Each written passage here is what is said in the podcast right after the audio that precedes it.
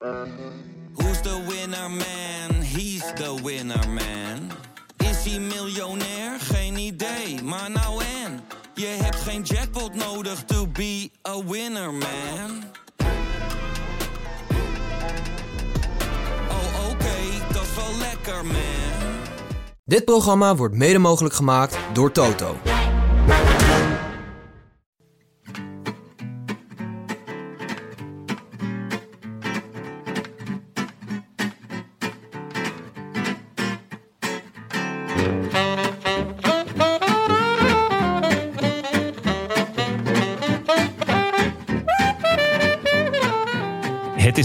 Woensdag 10 november 2021 en live vanuit de Dag en Nacht Studio's in Amsterdam West is dit de Rode Lantaarn.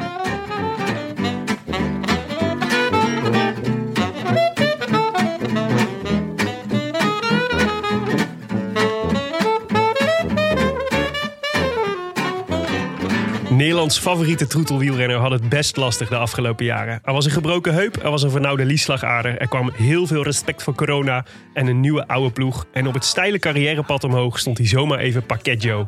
Vast even slikken voor iemand voor wie het tot dan toe tamelijk smooth sailing was geweest. En anders wel voor ons bankzitters die sinds jaar en dag een klassiek setje overspannen verwachtingen koesteren van deze man.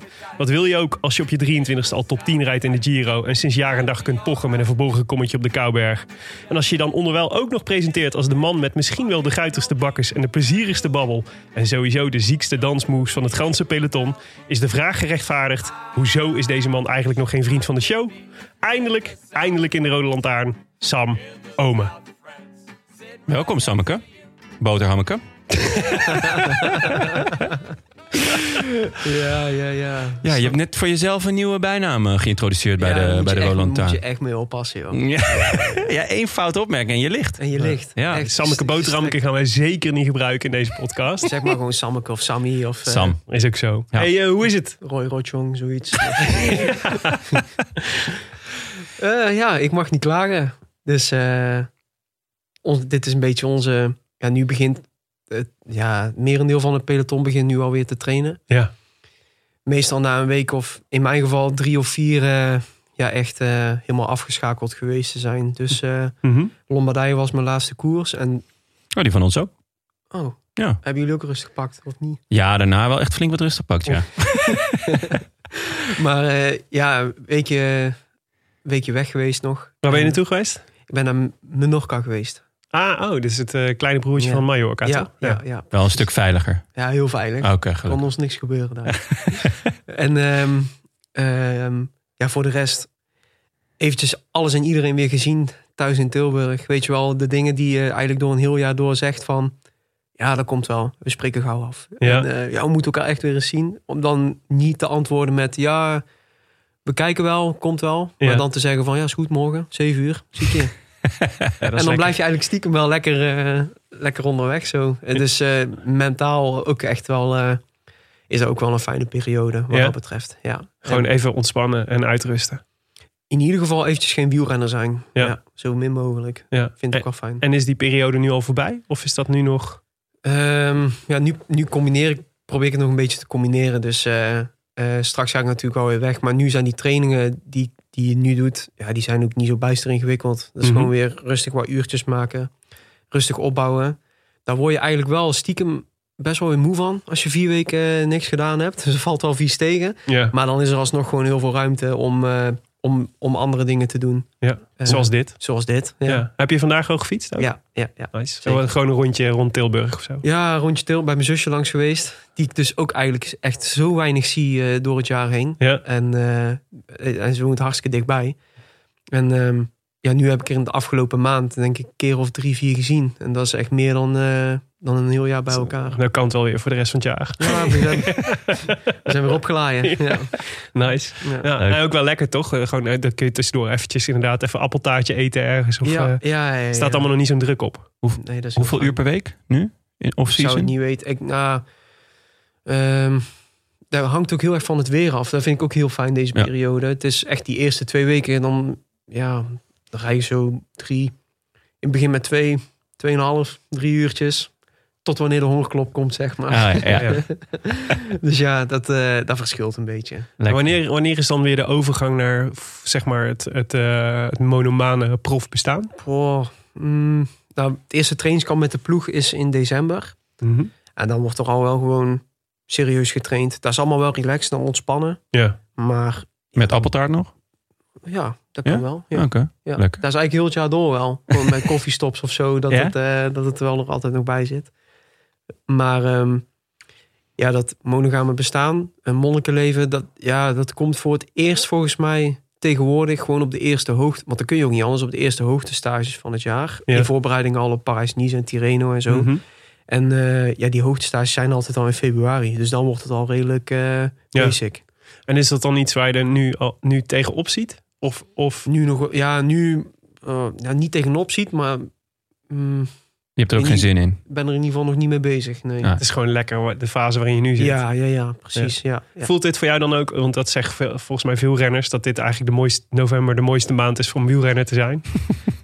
Oh, dat is een goeie. Nou, ik, wat ik wel de laatste tijd vaak uitleg, bemerk ik. Ik eh, ga binnenkort, eh, als het goed is, ehm, weer op pad ver weg van Mhm. hier. En naar een ander werelddeel om, eh, om te trainen. Verre Oosten weer? Ja, en ehm, met een paar eh, collega's slash vrienden. Leuk. En ehm, ja, het is wel zo dat november eigenlijk, als je geen gezin hebt, Ja. thuis zitten, zeg maar. ehm, dus in de positie waarin ik verkeer, is dat zo'n gouden maand. Omdat je dan in principe heb je de mogelijkheid om... Ik ben ook naar Zuid-Afrika bijvoorbeeld geweest. En Ja. ja, twee weken gewoon mountainbiken. Wat, wat ik net zeg, die twee, drie uurtjes die je op een dag dan weer begint... Ja. Ja, die kun je fantastisch mooi ook op zo'n locatie doen. En dan combineer je het tussen haakjes nodige met het aangename... door ja, zo'n vet avontuur te doen en eh, eh, Ja. op die manier te Ja. combineren. Dus, en daar is november, want december gaat er eigenlijk al niet meer... omdat je dan, ja, dan ben je...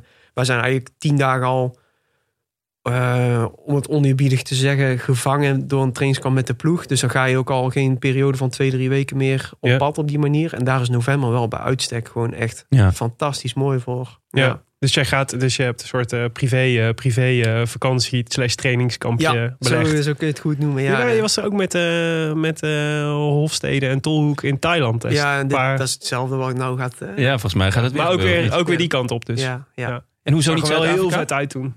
Ja, goede vraag. Omdat eigenlijk, eh, ja, twee jaar geleden was zo cool. Ja. Zo zag het er echt uit toen. ik was eh, echt jaloers. Ja, het Thaise ministerie heeft ons ook wel benaderd van eh, Echt? dat het weer tijd was voor ons om terug te komen. Ja? Die, die eh mailen dan gewoon even. Ja, ja, is de koning en de koning stond er ook achter. Dus daar zijn wij de broers. Ja, het, is wel, nee, het is klasse. Die jongens hebben er wel kijk op. Ja. Leuk zeg. Ja. Ik kan, kan Zuid-Afrika aanraden trouwens. Eh, Ja, ik, ja, ik ben er dus ook. ja. Ja, alleen Ik ik ben, eh, in Stellenbosch geweest. En Ah, dan ja. echt met de mountainbike alleen. Oh, dat ja. is echt eh, ja, ook zo, zo, ik, cool. eh, ik ben daar geweest en toen eh, kwam ik daar eh, vol in training eh, Tom Dumoulin tegen. Oh ja. ja. En eh, drie keer raden wie er eh, twee maanden, drie maanden daarna de Giro won. Eh, jij niet. Ik niet, nee. Oh, toen. Ja. Dus, ah, maar dat was niet in de regio Kaapstad Stellenbosch. Dat was eh, Eh, ergens op hoogte. Ja, klopt. Want ja. ze gaan inderdaad, dat deden ze vanuit Orica. Toen de tijd deden ze dat altijd, gingen ze in februari. Dus eigenlijk die eerste hoogtestage. Ehm, in Europa de enige gebieden om dan op hoogtestages te gaan met goed weer. Dat zijn eigenlijk Tenerife Ja. en Sierra, Sierra Nevada hebben ze ook wel eens gedaan. Maar eigenlijk alleen Tenerife. Ja, dan heb je daar dat ene hotel, toch? Ja, dat ene hotel. Ja. En ehm, Zuid-Afrika is dan ook een optie die ze tegen die tegenwoordig, of in ieder geval die Orica toen Mhm. begon toe te passen. En we hadden Michael Matthews toen in de Ja. ploeg die vandaar kwam. En die heeft dat idee toen. Klopt. En toen zijn ze met Tom, Wilco en Michael volgens mij. Ja, want Matthews eh, zag ik ja. ook. En volgens mij Geske was er ook ja, bij. die was er ook bij. Ja. Ja. Maar dat scheen Super. toen echt super slecht weer te zijn. Nou, niet, niet toen ik tegenkwam. was ook echt in, een, echt in een dorpje met, nou ja, ik denk vijf, vijf huizen. En, en ik, eh, je kon ook apen. eten. Ja. En ik, wij stoppen daar en ineens denk ik hè? Het zijn twee gasten in, in Sunweb-kleren. Ik denk, is dat nou Dumoulin? Ja, ja, Toen ben ik nog met hem op de foto geweest. Leuk. Ja, goed. Hè. betere VIP-spotten. Ja, was echt heel vet. Nice. Hey Sam, we gaan zo uitgebreid met je praten. Maar eerst even wat eh, administra- administratieve dingen. Dat moet ook gebeuren. Jonne, hoe is het met de spierpijn? Ja, goed joh. Ik ben, ik, ik ben zoveel fitter dan ik dacht eigenlijk.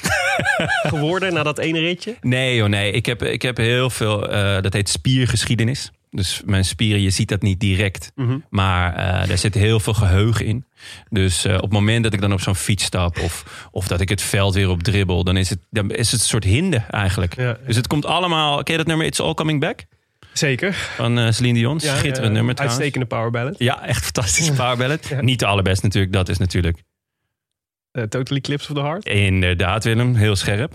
Ehm, maar eh, nee, ja, dus ik, eh, ik, ik, ging, ik stapte die fiets op alsof ik al jaren niks anders had gedaan. En ik Ja, stapte er ook weer vanaf. Even met voor een, de luisteraars die, met een flux de bouche waar je, waar je u tegen zegt. jouw gesprek en, en, en dat van Tim met Victor Kampenaerts niet hebben gehoord. Jij bent dus, hebben, jullie hebben afgelopen week met Victor Kampenaerts gesproken. Ja. Maar daaraan voorafgaand ben jij met hem gaan fietsen. Want dat was de deal, begreep ik? ja, of hij met mij eigenlijk. Ik wil wel met jou praten, maar dan moet jij met mij fietsen. Ja, ja hij, is, hij is met mij gaan fietsen. Hij, is, ja. hij heeft jou... eh, ja. Hij heeft me eraf gereden. En, eh, maar het was, het was wel echt vet. Eh, ten eerste, ja, we gingen gewoon over stukken van, van de omloop, volgens mij voornamelijk. Ja. Ehm, ja, bij Gaveren. ja, bij Gaveren. Ja, en, ehm, ik had nog lichte hoop, want ik, ik, ik weet van mezelf dat ik geen sprinter ben. Maar jouw spiergeheugen is gewoon helemaal top. Dus Ja, maar- nee, daarom. Dus, dus ergens had ik nog wel de hoop van, oh ja, dat, dat, dat komt dan ook wel weer. Maar ik ben dus geen sprint. Ik ben ook geen klimmer. Ben ik eh, al het best... vlakken ben je ook niet heel goed. Nee, ja, eh, dus ik dacht... En eh, het Wat puntje... blijft nog over? Nou, het puntje was dus, dus ouwe ook niet... Slap, slap, ouwe. Ja, slap bij hoeren. slap. Ja, we, we pakten een stukje, stukje kasseien mee. Ik denk, misschien ben ik wel een kasseierij. Ik ben natuurlijk wat zwaarder tegenwoordig in ieder geval. Dus, maar dat viel ook tegen. Mm. Dat viel echt... Die kunnen we gewoon wegstrepen. een man met gabarit. Nieuwswaarde. Een man met Man met gabarit. ga- ja. En de gusto. Nou, eh, we gingen een klimmetje op, volgens mij de Wolvenberg. En eh, dat heb ik in de podcast uh, vorige ook gezegd. En het eerste wat uh, uh, Kampenaert zei. Je hebt weinig grinta, hè? Ja, was, daar moest ik heel erg om lachen. Dat was wel echt een doodsteek. Maar Dus- wat, een, uh, wat een ontzettend leuk gast. Ontzettend leuk gast. Ja. Echt, um, het, ja, het was gewoon ontzettend leuk. Ik vind al die alle uh, specials ontzettend leuk om op te nemen. Omdat we gewoon altijd veel van leren. Dat sowieso. En dit was ook ex, extra leerzaam omdat ik ja, met hem heb gefietst. Ja. Maar ook uh, ja, de, de dingen die hij zei, de inkijkers die hij gaf. Ja. En ik appte, want het was natuurlijk de dag dat, dat het werelduurrecord werd aangevallen. En het was niet gelukt. Ja. Dus ik volgende ochtend toch een appje gestuurd. toch een beetje opgelucht. Ja, ja. Hij zei ja, toch wel. Ja, dat snap ik wel. Dus nee, was. nee, maar ik vond hem naast dat hij, dat hij verstandige dingen zei, was ook gewoon een super sympathieke gast. Ja, die, ja. Wil ik wel, die ga ik wel voor juichen. Ja, zeker. Rare Dus, kwiet, maar. Uh, ja. ja, even voor de, voor de duidelijkheid, omdat het toch administratie is. mm -hmm. Die uitspraak dat het een rare kwiebus is, Ja. die werd mij toegedicht. Hè? Ja, nee, die was van mij. Die was van jou, hè? Ja. Want zo ben jij. Ja, het ging over. Maar jij bent niet gaan fietsen. Nee, ik, ik was er niet bij. Dat is Nee. het mooie, nog. Hij kon Ja. ineens niet. Nee, ik kon ineens niet. Nee, moest Nee. ik met Tim. Nou, eh, Tim is nog een mindere fietser dan ik. Eh, Die is ook niet opgestapt. Die, ja, precies. Ja, dat, ja, die heeft over, uh, over gebrek aan grinta gesproken. ja. Um, nee, nee, het was, ging toen over. Maar dat, volgens mij was het in algemene zin dat we zeiden dat mensen die zo monomaan bezig zijn met alleen maar tijdrijden, Ja. dan, je moet eigenlijk een beetje gek zijn, toch? Ja, ja, ja. En het is gewoon een beetje, het is, dat, vereist, dat vereist dat je een beetje, Beetje een kwiebus. beetje gek in de kop bent. Ja. Niet alle 24 in het kratje. ja, dat zeggen ze. Maar toen Van Emden, die natuurlijk gewoon heel normaal is. En die ging, toen, die ging toen tijdrijden. En die dacht toen ineens van... Oh ja, ik moet ook maar gek gaan doen. Dat hij Ja. toen alleen maar appels ging vreten. Ja, precies. Dus je hebt waarschijnlijk ook gewoon heel normale tijdrijders. Maar die... die ja. ik kan, ik, Filippo- lijkt me ook best een normale gast. ja, ik wou net zeggen. Sam, kan jij Filippo Ganna? Kan je Nee, zijn nummer nee. regelen voor mij? Ja, Ja? Zeker. Dat zou ik wel enorm Ja, kunnen bedenken. Ik zou best maar een keer wat met moeten hem... we ermee? Nou ja, gewoon een keer uit eten of zo. Dat ik gewoon eh, gewoon lekker, bellen. Ja, dat ik gewoon een paar uur- stem horen. lekker naar zijn benen ga zitten kijken. Ja. Just call to say I love you. ja. Nee, maar ik vond het een super mooi gesprek. Het was echt uh, Dank je. compliment. Was, het was Ja. ontzettend leuk. Ik hoop dat, denk dat de meeste mensen... eh, Ik heb veel goede reacties gehad. Zeker, heel veel. Dus ja, ehm, was, gedaan. eh, was genieten, dank je. Zeker. Hey, eh, voordat we aan het eh, gesprek met Sam beginnen. Ja, ik drank. dacht, eh, ik neem weer eens een biertje mee. Wat leuk, Willem. Ja, ik ga weer eens naar de, de Sterk, de delicatessen op het hoekje. Ja. 24 uur winkel in Amsterdam, waar je champagne en bier kunt kopen in En- alle soorten en maten. En escargots. En escargots. Ja, die heb ik deze keer, Gewoon bijna hè? deze keer laten staan. Hoor. escargots. Ehm, maar ik dacht, Ja. het, wordt, het wordt weer eens tijd. Want we zaten hier eh, de, de, de voorraad bier van, eh, an- van alle andere podcasts eh, op te snoepen. En dat was een, een, niet een, per se een onverdeeld succes. Nee. Er zat eentje met mandarijn bij. Ja, Waardeloos. alles van man, man, man vind ik echt smerig. Ja, dat is ja alles, de conclusie. alles. Gewoon het, het hele totaalplaatje. Het totaalplaatje, het hele pakket. Maar ehm, eh, nee, eh, de- deze gaat jou denk ik wel bevallen. Ja? Eh, daar is natuurlijk altijd de vraag, wat neem je mee? Je moet altijd een beetje hè, richting, de, richting de gast ook. De belhamel heb ik voor je meegebracht. Oké. Past goed bij je nieuwe bijnaam. Bij Samke Boterhammeke. Sammeke boterhammeke, de belhamel. Ja, daar gaan we. Ik Ja. lig nog steeds gestrekt. Het is de laatste of misschien de ene laatste keer dat we deze bijnaam doen in deze Ja, podcast. ja, ja. Maar eh, de, van de eeuwige jeugd, dat is uit eh, Amsterdam toch? Zeker, zit bij mij om de hoek. Ontzettend leuke kroeg. Echt, eh, en ook echt een lekkere keuken. En weet je wat het leuke is van de eeuwige jeugd? Nou, Dat ze ook gerate zijn door twee van onze oude bekenden. dit meen je niet. Want eh, Dutch Darth Vader? Dutch Darth Vader en Ice Dwarf Nee, hebben toch? de, hebben de belhamel van de eeuwige jeugd besproken. Wat goed. Op ratebeer.com. En eh, nou, eh, ze verschillen nogal qua mening. IJsdorf komt op 3,9 en eh, Dutch Darth Vader op 3,1 Van de vijf, hè? van de 5. Ja, maar dat is Oké. dus bijna een sterrenverschil. Wat ze Ja, daar, ja, het vaak met elkaar eens zijn. IJsdorf zegt goudkleurig bier met een mooie schuimkraag. Smaak is bitter hoppig en fruitig, zoals je van een IPA mag verwachten. Met iets van citrus, mango en grapefruit. Een erg fijne IPA, wat mij betreft. Geen mandarijn, dus dat is Geen mooi. mandarijn. Ja, ik, ik vond het even tricky. Zeg maar. Nee, nou ja, wacht maar tot eh, je Dutch Darth Vader heeft het over fris ananaszurig, harsige dennennaalden smaak. Shit, dat moeten we hebben. Met een Ja. klein hopje en een zoetje waar de redelijke zurige, bittere afdronk overheerst. Licht, het licht droog, licht fris, fruitig geurend, donkergeel met medium koolzuur en een snel verdwenen witte schuimkraag. Dutch Darth Vader, Ja. weten wij, Ja, is nogal, is een man van de schuimkraag. is nogal een man van de schuimkraag. Maar laten Overal stevige, bittere, redelijk zurige IPA. Hij is ook, naast van de schuimkraag, is hij ook van de bijvoeglijke naamwoorden. Ik wou net zeggen, hoeveel, hoeveel eh, eh, typeringen kunnen er in... Ja, nou, wat zijn het? Twee zinnen. nou, ik, ik, Deze kom gast meestal, heeft wel een spiergeheugen in zijn tong zitten. ik kom meestal niet verder dan, oh, lekker. Of, hm, Zo zouden, al, beffen. zo zouden al onze Rate Beer Ja. eh, reviews zijn. Lekker of niet te beffen. Misschien dat ik ook maar eens een accountje ga aanmaken. Precies. Ik, eh, de eerste is voor jou. Wat zou jouw naam dan zijn? Want we hebben het nou over Sammeke Boterhammeke, hè? Ton Garçon. Toch? Je boy. Je boy. Ja, dat betekent, het is Frans voor je boy. Ja, Tonga. Zo- ja, ja, Ton Garçon, zij heeft mijn bedrijf ook. Production du Ton Garçon. Iedereen eh, kan mij daarop bereiken, mochten jullie voor heel veel geld een podcast willen maken. Vet. Ja, goed hè? Wat een vette naam. Ja, goed hè? Tonga. Mag je, Shit, die heb ik dus even gemist. mag je ook hebben als bijnaam. Ja, dat is goed. toch- Wil je Ton Garçon heten? Nou, de Ton even- Garçon van het, van het peloton? Laat me... Peloton Wow, Garçon? wow, wow, De... Ja, wow, joh. laat me even denken, oké? Me even goed. Denken. Heel goed. Hey, ehm, wij beginnen onze gesprekken altijd met... eh, ja, Oh. cheers. eh, Santé. jongens. Leuk Santé. dat je er bent. Dank jullie wel. Eh, wij beginnen altijd met, eh, met een eh, rijtje basic vragen. Uit eh, Lekker. even, even eerst reactie van Sam Omen. Oh, die dennenaalden. Ja, het zijn die? Zo, Ja. Oké, sorry. sorry.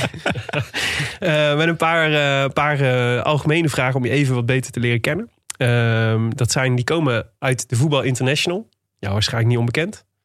Ja, ik kreeg wel een berichtje dat die rubriek dus niet meer bestaat hè, in de Voetbal International. Waar, waar bestaat het blad dan nog voor? Ik vraag hem ook af. Ja, vraag me ook af. We kennen de hoofdredacteur, dus we kunnen vragen of hij het alsjeblieft wil terugbrengen. Pierre Noir. Eh, ja, Oké. precies. Ehm, vraag 1. Naam, leeftijd, woonplaats. Sammeke... Sammeke Ehm, ik ben eh, Sam Omen. Ik ben 26 jaar. En ik ben geboren en getogen in Tilburg. Nog steeds woonachtig ook. Nog steeds woonachtig. Zeker. Sam, geen eh, doopnamen? Vraag ik mij altijd af als katholieke. Ehm, nee, gewoon de namen van mijn opa's.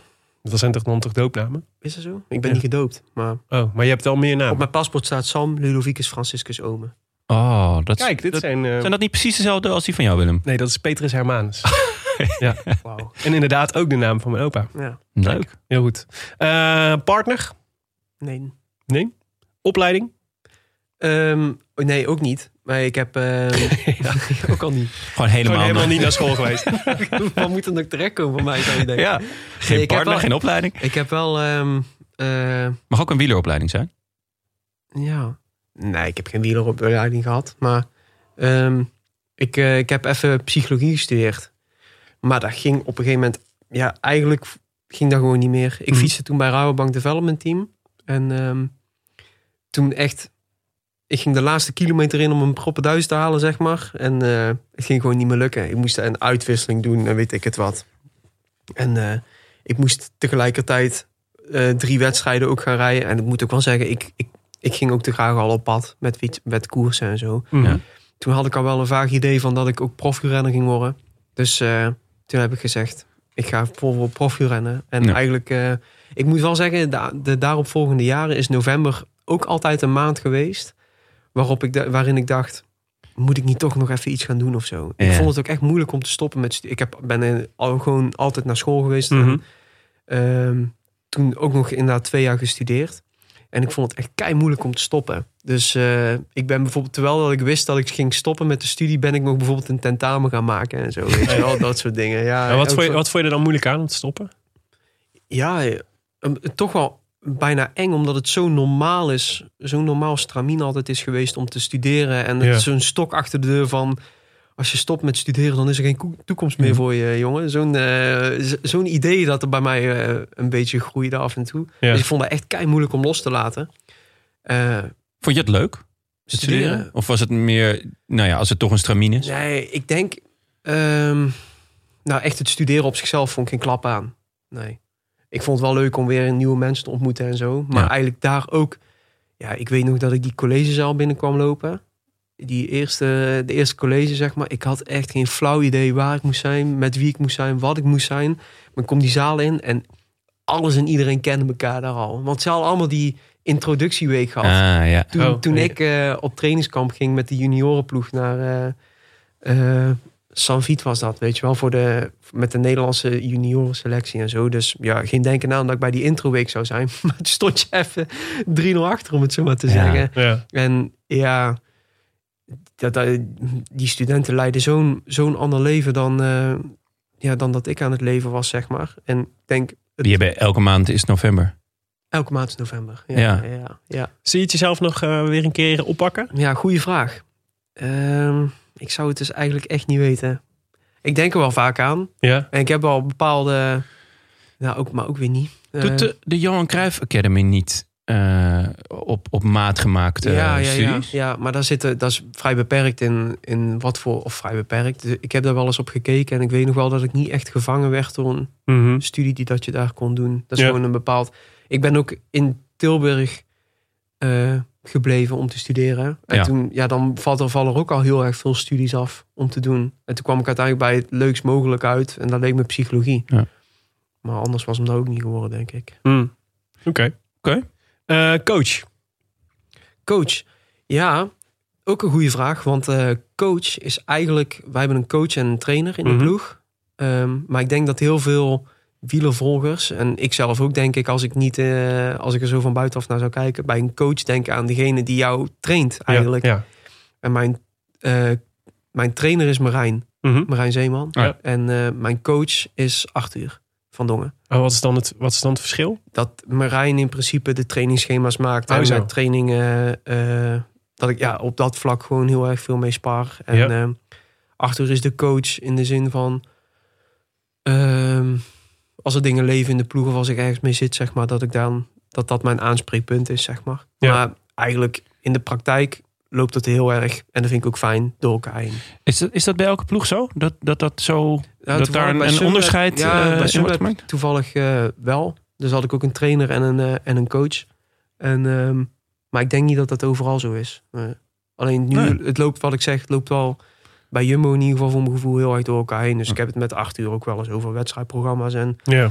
over hoe dat ik nu aan het trainen ben. En met Marijn heb ik het ook over heel veel andere dingen dan alleen training. Dus ehm, ja. dat is wel cool. Het is echt een team. Ja. dan. ja oké. Leuk. Zijn er dan nog naast, want ik vond, dat vond ik ook grappig van jouw gesprek met eh Kampenaerts. Ja, dat Of hij dat iemand... eh, eh, De, psycholoog ook in zijn begeleidingsteam had. Oh ja? Bijvoorbeeld. ja? Ja. Ja. Ja, dat Zijn er nog anderen die dan zeg maar in die periferie van jou helpen om je topsportleven te begeleiden? Mm.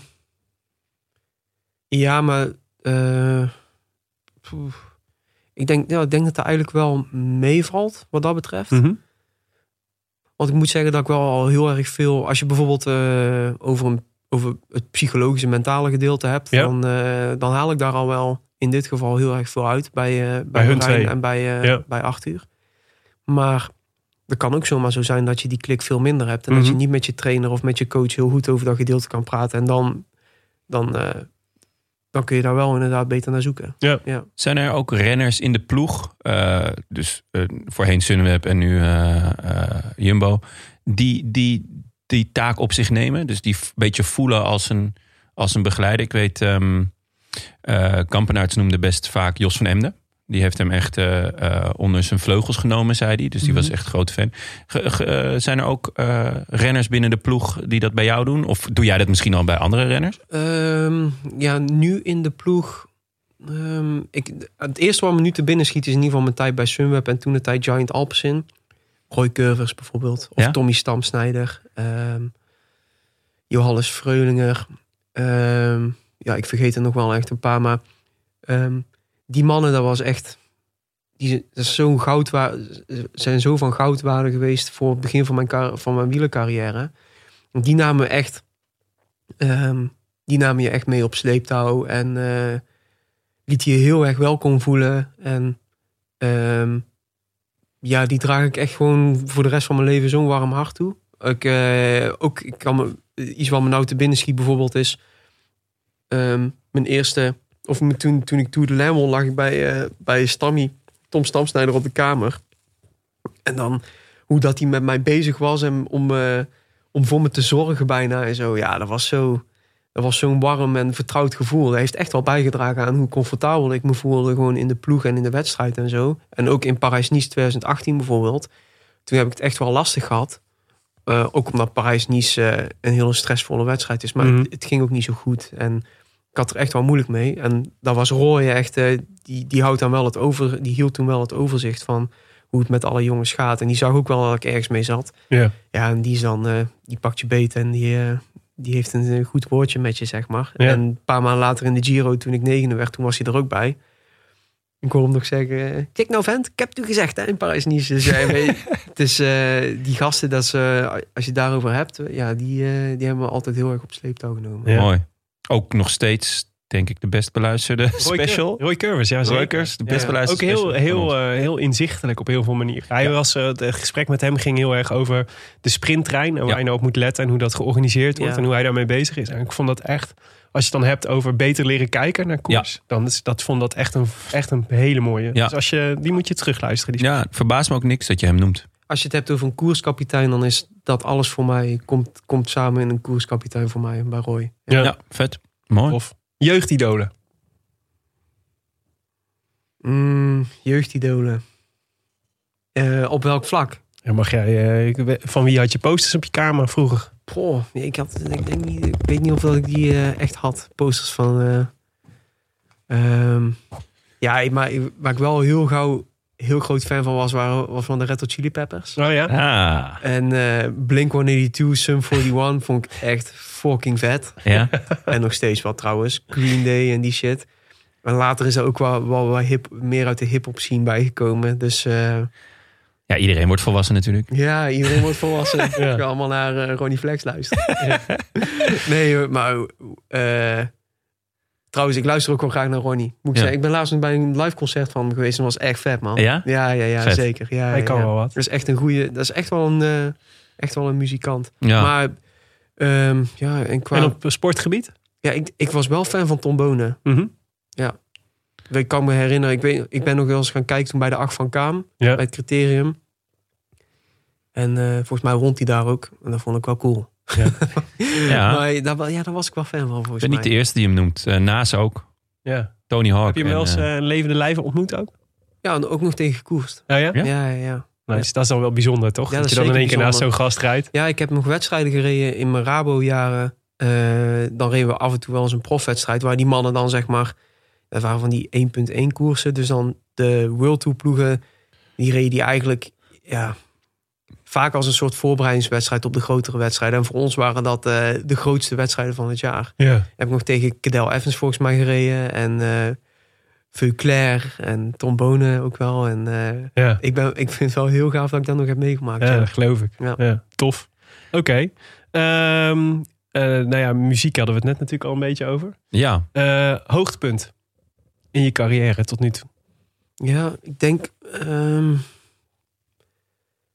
eh, dan zou ik denk ik toch voor het WK ploegentijdrijden gaan in Bergen. Mhm. Ah, Ja, leuke keus. dat was echt zo vet, jongen. Ja? Ja, ja dat was echt vet. Waarom dan? Ondanks Los dat ik van toch- dat je won. Want dat kan me voorstellen dat dat Oh, heel ja, tof ja, is. ik wil zeggen, ondanks dat... ehm, ehm, dat ik toch wel van overtuigd ben dat... eh wielrennen is een heel ingewikkelde sport, vind ik altijd. Van, ja, ik krijg, kent de bekende vraag wel. Is het een teamsport? Is het een individuele sport? Ja, schiet mij maar lek. Ik heb geen idee. Mhm.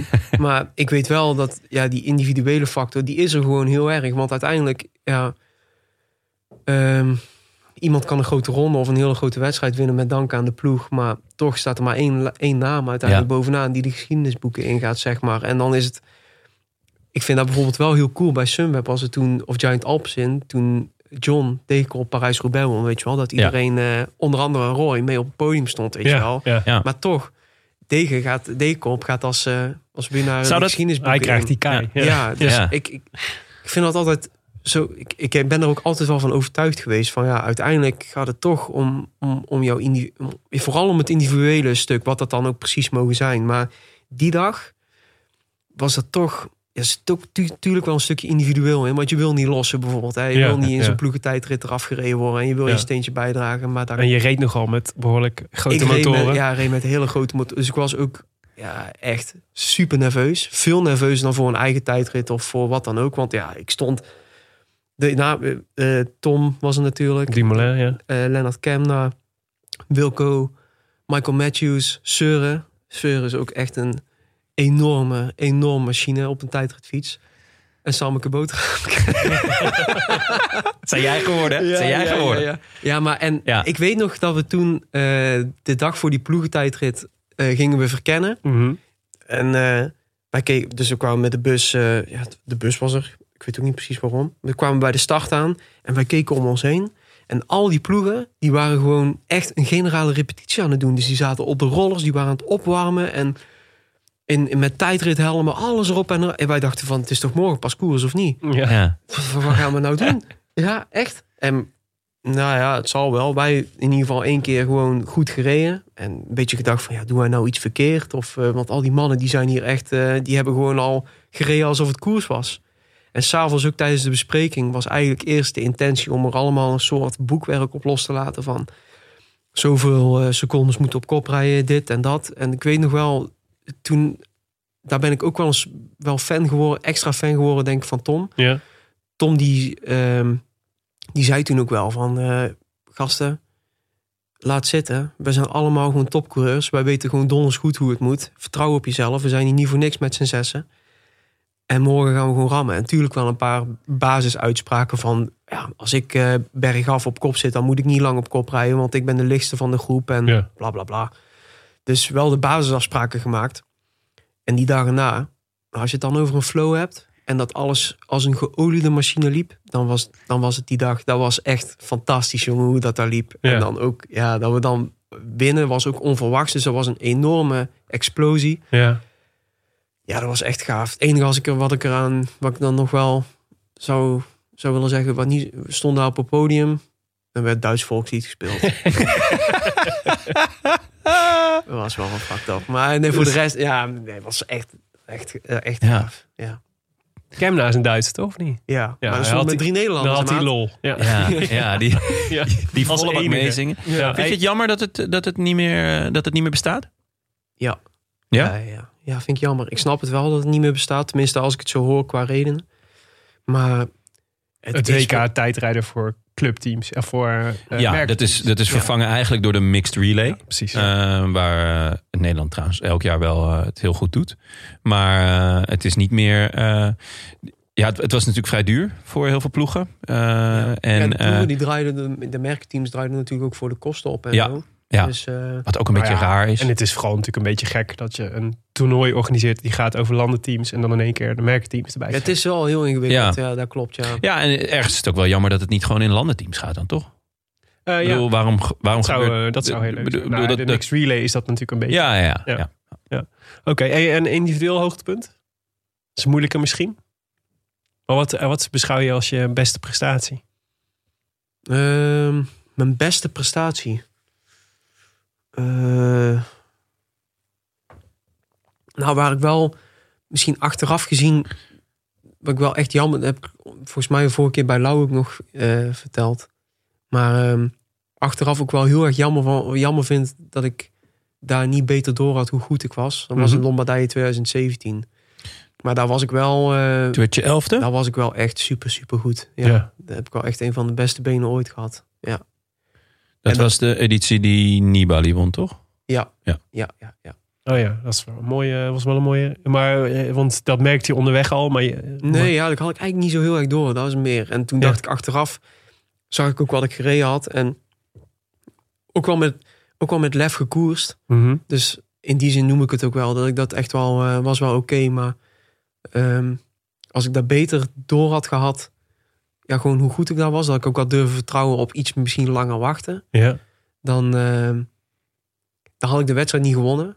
Maar dan had ik wel in het groepje daarvoor gezeten. En echt, want ik had ook echt nog een supergoeie sprint. Ja, schiet me, schiet- ik weet ook niet hoe het kan. Maar ehm, dan had ik echt wel een hele mooie uitslag gereden. En ik vind wel, wat ik tot nu toe in mijn eh wielercarrière wel heb gevoeld, is ehm, die monumenten. Mhm. Ik sta ook tegen, ik sta, of tegenwoordig, ik sta ook bij op dagen van monumenten. Dus de monumenten die ik tot nu toe heb gereden, Sanremo, Luik en eh Luik Luik en Lombardije.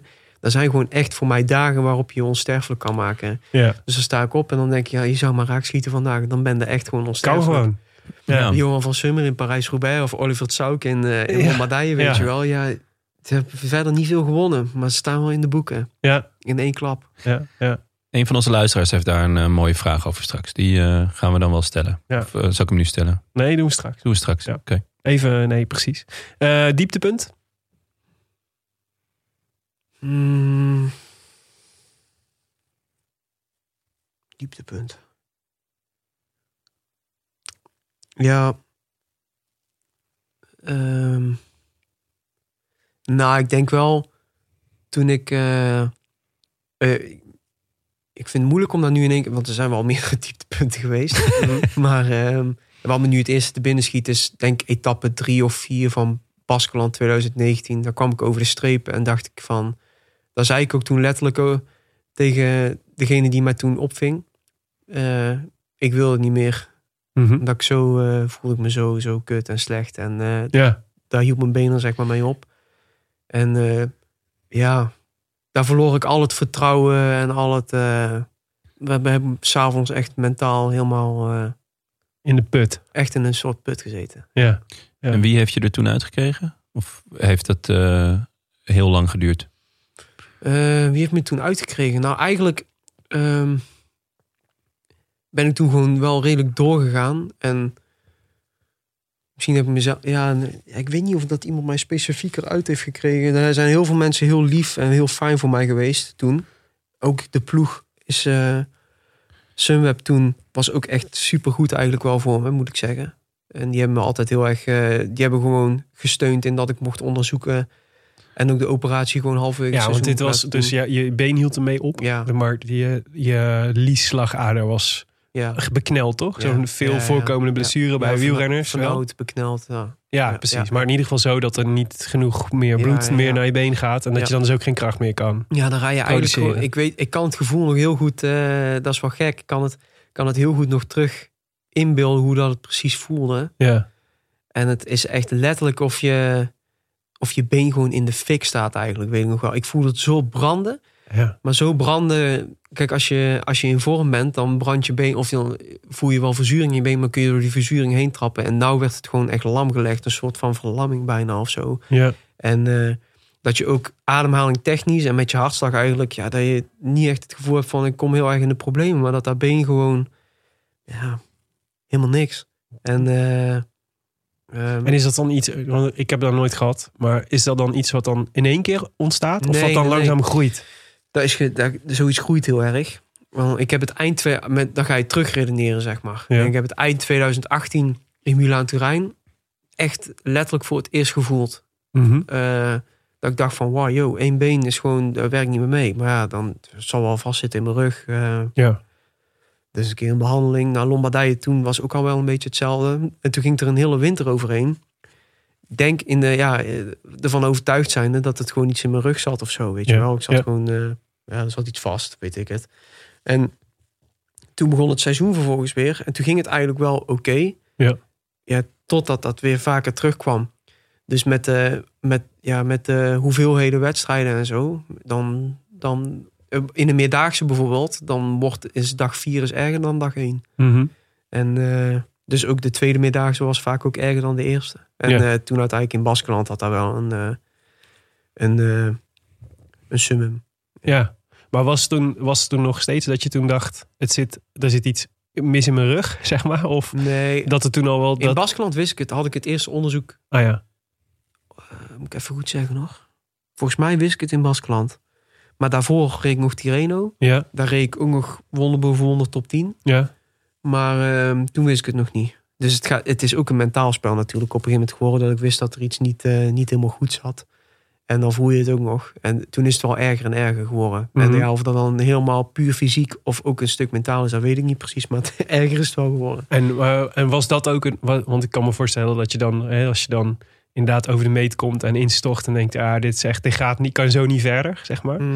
Ehm, is dat dan ook het moment dat je besluit, hier moet iets, we moeten hier nu iets aan gaan doen? Ja, ja liever, van, eh, liever vandaag dan morgen wilde, Ja. ik, eh, wilde ik wegwezen en het laten verhelpen. Maar ehm, ik weet ook niet of dat nou helemaal goed zeg. Ik wilde wel heel gauw er iets aan doen. Maar toen was ik ook nog wel in de overtuiging van... Nou, ik kan volgens mij nog wel heel goed ehm, mm, submaximaal rijden, zeg maar. Dus Ja. het, het kwam heel erg in finales. Als, je, als ik echt diep, diep de verzuring in moest... Ja, dan hield het gewoon helemaal op. Dan Ja. stond ik gewoon stil. Ja. Maar ehm, zoals ze dat in het wielrennen noemen, grijsbrommeren, dat ging in principe nog wel. Dus ik had nog wel, dacht Wat ik... is grijs brommeren? Ga- ja, is gewoon een beetje mee fietsen. ja, zo. dus nee, grijsbrommeren is ehm, Niet in het rood. eh, zwart. Oh, ja, ja. Grijsbrommer is dat je eigenlijk ehm, ja, zo rond je omslagpunt de hele tijd aan het doorkachelen bent. Dat je eigenlijk wel hard fietst, maar niet super, super, super hard, maar wel een hele dag door gewoon hard kan fietsen. Ja. In die zin dacht ik van, ah, dan als ieder, alles en iedereen een beetje afgebot is, dan kan ik wel een waarde hebben in de Giro voor Tom. En eh, dus toen ben ik daar, eh, toen ben ik daar wel heen geweest. Eh, misschien een beetje tegen beter weten in, want Ja. dat was geen succes. En Ja. toen brak ik ook nog mijn heup daar. Ja. Ja. Maar het, is ook, lijkt me ook moeilijk om... Ja, want je, wist je, toen- je wist toen al, het is li- die liesslagader. Daar moet ik iets mee. Ja. Maar ik kan me ook voorstellen dat het... eh, om dat dan daadwerkelijk er iets aan te gaan doen, zeg maar. Mhm. Geopereerd en dan de herstelperiode. Dat je daar ook wel tegen op ziet. Het is wel, nee, het is wel een operatie. Ja, en eigenlijk gek genoeg, die operatie zelf, ja, dat kon me niet gauw genoeg gebeuren. Ik heb niet eens overwogen, zeg maar. Daar is mijn moeder wel een heel fijne vrouw voor in mijn leven. Ja. Die, eh, eh, die, snapt er, helemaal- die, snapt, die, eh, die snapt er helemaal niks van. Dat ik die operatie ging laten doen, bij wijze van spreken. Die denkt van, ja, je bent gek joh. Het is maar een beetje fietsen. Hmm. Ga nu een slagader laten snijden. ja. Ja, eigenlijk helemaal, ja. Je kunt er eigenlijk als nuchtere kijker ook niet helemaal ongelijk in geven. Maar het beperkt mij wel in gewoon Maar het, was toch, het is toch gewoon, als je, topsport. eh, als je het niet doet, kun je toch geen topsporter blijven? dat ja. is toch eigenlijk waar het Ja. neerkomt? Ja, ja, ja. Ja. ja in, het topsport in ieder geval op het niveau waarop wij fietsen. Ja. Ja. Eh, is er een, een niveau topsport? Ja, ik bedoel gewoon echt. Ik zou. ehm, nou ja, ik heb nou nog steeds wel gewoon de ambitie om. om om juist die diepe finales mee te doen. Ja, en daar een rol in te spelen. En dat ging gewoon niet meer lukken op die Nee, maar- manier. en dan maar kun je misschien alsnog wel een heel goede knecht zijn. Maar dan ben je gewoon wel vaker, vaker eerder Ja, klaar. en een knecht met pijn. Met Altijd. pijn, Ja. Ja. Ja. dat is om over de mentale struggle nog maar te zwijgen. ja, want eh, heb je spijt achteraf dat- dat je die Giro hebt gereden? Ja, goede vraag. Ehm, Dank je. Nou, spijt is niet het goede woord. Want ik geloof, ja, dan moet ik toch inderdaad terugkomen wat ik net zei. Van Mhm. liever vandaag dan morgen. Ik had toen echt nog wel de overtuiging dat ik, dat ik iets kon doen. Ook omdat Wilco zou eigenlijk naar de Giro zijn gegaan toen. Maar die ging toen op zijn plaat in Catalonië. Dus Tom had iemand nog nodig voor in de, Ja. voor in de bergen, in de Giro. En ik dacht toen echt... En je bent Ik toch een beetje de Robin van de Batman, eh, Tom Dumoulin, in die tijd. Ja, ja maar ik, ik, ik, ik wil het ook echt wel zelf graag. En Ja. ik heb het ook zelf voorgesteld aan Tom. Ja. Dus, ehm, eh, en dat zou ik niet doen als ik, als ik zou denken van, nou, waarschijnlijk bak ik er niks van. Ja. Dus ik denk, ik, toen dacht ik ook van, ik kan waarschijnlijk op een bepaalde manier niet meer om zelf eh, ook nog in zijn schaduw een mooi klassement te rijden of zo. Maar wel, ik dacht wel van, ik kan, kan er nog wel voor hem zijn. Gewoon tot, tot de laatste berg. Ja, zoiets. Kan ik hem afzetten. En, kon- eh, ja, dat, dat, nee, dat was gewoon niet zo. Dus ja, met terugwerking, als ik erop terugkijk, dan was het inderdaad ja, niet, eh, niet het meest verstandige. Maar toen Ja. dacht ik wel van ja, dat zou ook wel moeten kunnen. Ja, dus met de kennis van nu natuurlijk Ja, makkelijk, eh, nu. Ja, makkelijk praten. ja, Ja, Maar, maar rock bottom is dan wel als je inderdaad naast je eh eh, liesslagader ook nog eens je heup breekt. Eigenlijk eh, is dat, dat heeft echt eh, een hele moeilijke situatie opgeleverd. Ja, die heupbreuk. Ja. Dus ehm, eh, toen heb ik voor het eerst meegemaakt dat ik gewoon echt eh, ehm, heel erg afhankelijk was van andere mensen en echt niks kon. Ja. Of ja, niks kon. Dat klinkt, dat is ook relatief, maar voor- ja, ik zat in een rolstoel en kon eigenlijk geen kant op, zeg maar. Ik mocht niet lopen. Dat is vrij weinig. Ja. Ja. En ehm, eh, ehm, dat ik ook niet goed wist meer even hoe dat ik mijn dagen verder door moest komen. Dus eh, eh, en daar heb ik eigenlijk echt nooit eh, daarvoor ook nooit zo ervaren. Ehm, ik moest ten eerste natuurlijk even het idee helemaal los gaan laten dat ik nog eh, wielrenner ging zijn dat jaar. En toen wielrenner was. Ja. En ehm, ja, die switch, die switch maken, dat was wel even. Ja, zittende in de rolstoel, dat was wel ingewikkeld. Want dan joh. zit je daar gewoon in één keer in je huisje in Tilburg. Ja, In een rolstoel. ja, ja. ja. Beetje tv kijken. Nee, ja, wat, wat deed ik toen? Ik, ik, ik, eh, ik kwam er toen wel achter hoe rolstoelonvriendelijk trottoirs zijn, jongen. Holy motherfucker. Ja, dat is echt niet best. Dan staat er weer zo'n kutfiets en dan denk Ja. je, oh, yeah, Ja, die- kunnen die daar nou parkeren? Dat maakt normaal nooit, nooit iets uit. Maar ja, ik, ik kon er gewoon niet langs. Nee. Ja, echt ongelooflijk. En dan reed ik naar het kanaal toe, ging daar een boekje lezen en weer terug. Zoiets, weet je wel. Dat, en toen heb ik vervolgens wel, eh, wat ik net omschreef, wat ik nu in november altijd doe, alles Ja. en iedereen weer zien. Daar heb ik toen, toen heb ik wel op een gegeven moment na een week mee, een week zelfmedelijden, een beetje mezelf bij elkaar gepakt en gezegd van, ik ga gewoon tegen alles ja zeggen wat nu op mijn pad komt. Ja. Ja. En toen ben ik eigenlijk, heb ik eigenlijk nog wel een redelijk fijne periode gehad, maar ja, het was wel even strijden. ja, en het is ook denk ik een heel groot contrast. Omdat je eigenlijk ook iets anders had willen doen in die tijd. Toch? Ja, ja, van, ja. je wil- En, nou, ik, eigenlijk, dat is wat ik bedoel met die heupbreuk. Mhm. Ik kwam toen op drie... Ik zou eigenlijk 6 juni geopereerd gaan worden na de Giro. Dat was een beetje blue sky scenario. Je rijdt de Giro, die gaat nog redelijk goed. En dan eh 6 juni kun je, kun je geopereerd worden. fixen die eh, ja, slagader ja, even. ja, ja, en dan krijg je een revalidatie van... Ja, tien- negen weken zoiets. Maar dan kun je dus eigenlijk lang vooral kort... in eh, september misschien nog wel weer wat wedstrijdjes rijden. Ja. Ehm, maar toen kwam ik 3 juni, 3 juni kwam ik op het ziekenhuis bij de chirurg. Die wilde toch even checken hoe ik eraan toe was. Ja, ook echt een legendarisch verhaal. Mag ik dat tussendoor even proppen? tuurlijk, graag zelfs. Kun je het voorstellen? Nee, nee Dus- dit legendarische verhaal laten we Ja, liggen. Ja. Nee, we hoeven niet te horen. Ja, ik weet eigenlijk ook niet of het zo legendarisch is. Maar ik dacht wel van, hoe krijg je het? Alsof dat inderdaad van boven wel verteld was. Van, eh, dat niet ging gebeuren. Want ik viel toen, heupbreuk. En een dag later viel ik, of, eh, re- eh, reis ik terug naar, eh, naar Mhm. Eindhoven via Bergamo. En ik stap daar eh, half hikkend. Dus ik liep op, ja, ik, ik weet ook niet hoe ik het gedaan heb. Maar ik mocht eigenlijk dus echt niet lopen. Maar ik deed toen half een bak op krukken, zeg maar. Struikelde ik zo het vliegtuig in. En ik kom daar aan. En ik pak mijn stoeltje. En dan zit daar een, een man. Ja, hoe oud zou die zijn? Tussen de 50 en de 60 of zo. En eh, die zegt tegen mij: "Wauw, Ik denk dat het wel goed komt met jou. Volgens mij is, er geen, eh, is het geen hele grote breuk. Ik denk, ah, dan krijg je het weer. Weer iemand die er verstand van heeft. Laat me rust, joh. Weet wel, ik eh, voel me zwaar ellendig. Ja. Maar toch maar een beetje gevraagd van, ja... En wie ben jij dan? ja, ik ben eh, chirurg. Ik zei, oh, oké. Toen vond ik het wel interessant worden Ja. natuurlijk. Want ja, ik had in het verschiet dat ik het is niet zomaar random iemand die Ja. dit tegen me zegt. Ja. Ik ben chirurg. Ik zeg, oké, ja, nou, ik word binnenkort geopereerd. En eh, waar bent u chirurg? Ja, in Veldhoven. Vel Veldhoven? Ja, dat moet ik ook binnenkort zijn. En wa- wat doet u dan? Ja, ik doe eh, ehm, aderen, of ja, hoe noemde hij dit nou in ieder geval? Maar in ieder geval aderproblematiek Mhm. en zo bij, eh, vooral bij sporters, maar dan in het onderbeen. Volgens mij of zo. Ja. Als ik het goed herinner. Eh, Ja. En mijn eh, compagnon die doet, eh, die doet heel veel de bekkenslagaders en zo. Bekende probleem bij wielrenners en schaatsers. Die zit daar, verderop. ik zeg, fuck, dat is mijn chirurg. Die zit hier gewoon, die zit hier gewoon te- twee rijen voor me. En ik zou niet eens de- op deze vlucht moeten zitten, weet je wel. Ja. Ja. Ja. De- En toen, toen kwam ik vervolgens in Eindhoven. Eh, toen heb ik echt heerlijk zitten praten met die, met die man. Dat was echt super fijn eigenlijk. Dat Ja. was eigenlijk al een soort troost, weet je wel. Hoe dat ik met hem eh, over operaties en over... Ja, zo is in één keer gewoon weer een heel praktisch probleem Precies, in plaats van. Ja. super fijn. Ja. En toen kwam ik, eh werd ik met mijn rolstoel. Toen ben ik wel met de rolstoel Eindhoven Airport binnengereden. En toen stond daar eh, de chirurg die me zou opereren, die stond daar. En die zag mij daar zo toegetakeld binnengereden worden. Ja. En volgens mij heeft hij toen wel gedacht van... nou, laten we volgende week nog even contact hebben. Of het wel zo'n verstandig idee is om geopereerd eh, te worden. 6 juni. Dat Ja. was in principe tien dagen later of zo. Mhm. Na dat moment. Dus ehm, toen ben ik drie dagen voordat ik geopereerd zou worden... naar het ziekenhuis geweest. Naar eh, deze, de desbetreffende man. Ja. En die zei eh, gewoon eigenlijk keihard... ja, ik vind het geen verstandig idee.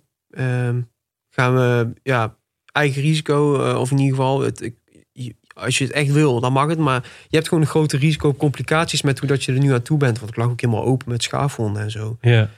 Ik zei, ja, hoe lang wil het dan uitstellen? Ja, vijf, zes weken.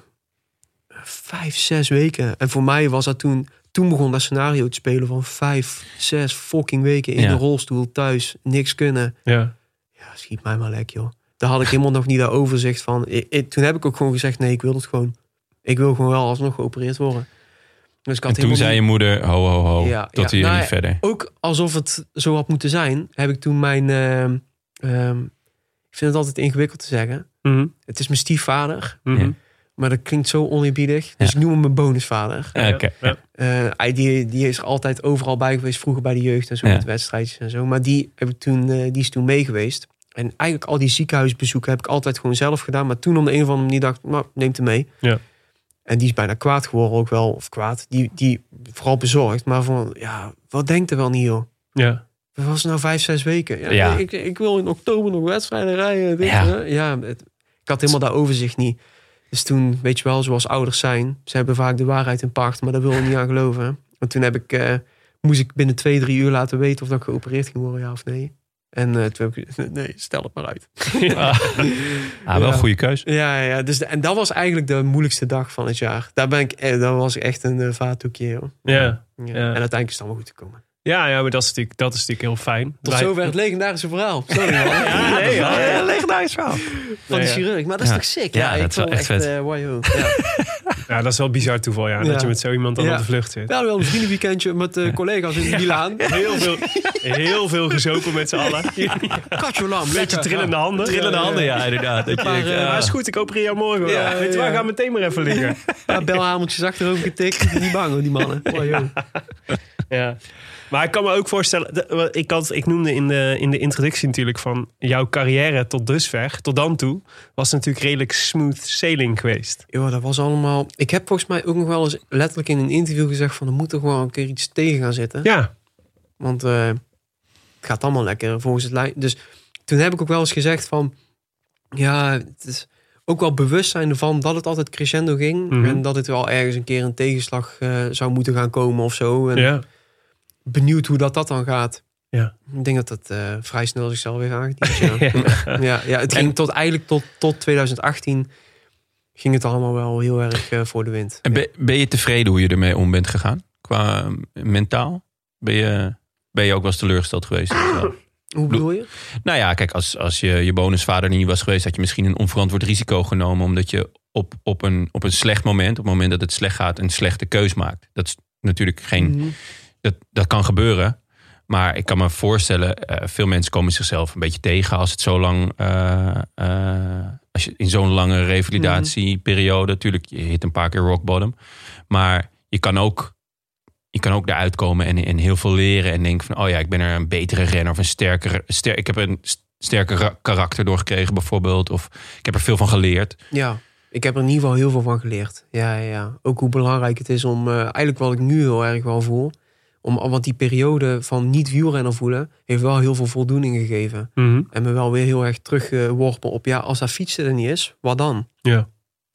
Ja, dan, dan is het wel fijn dat er dingen overblijven. En in het monogame monnikenbestaan eh, ga je heel veel dingen uitschakelen. Monomane. mo- mono- Monogaam. Sorry man. Ja, die belhamer is al halverwege.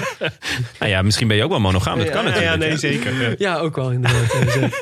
Ehm monogame wielerbestaan. Eh, ja, ga je al heel erg veel dingen uitschakelen, zeg maar. Ja. Dus ehm, ja, en dat, dat besef is toen wel Ja. gekomen dat het toch wel. eh, En, wat, en als je dat dan zou moeten omschrijven, wat bleef er dan over?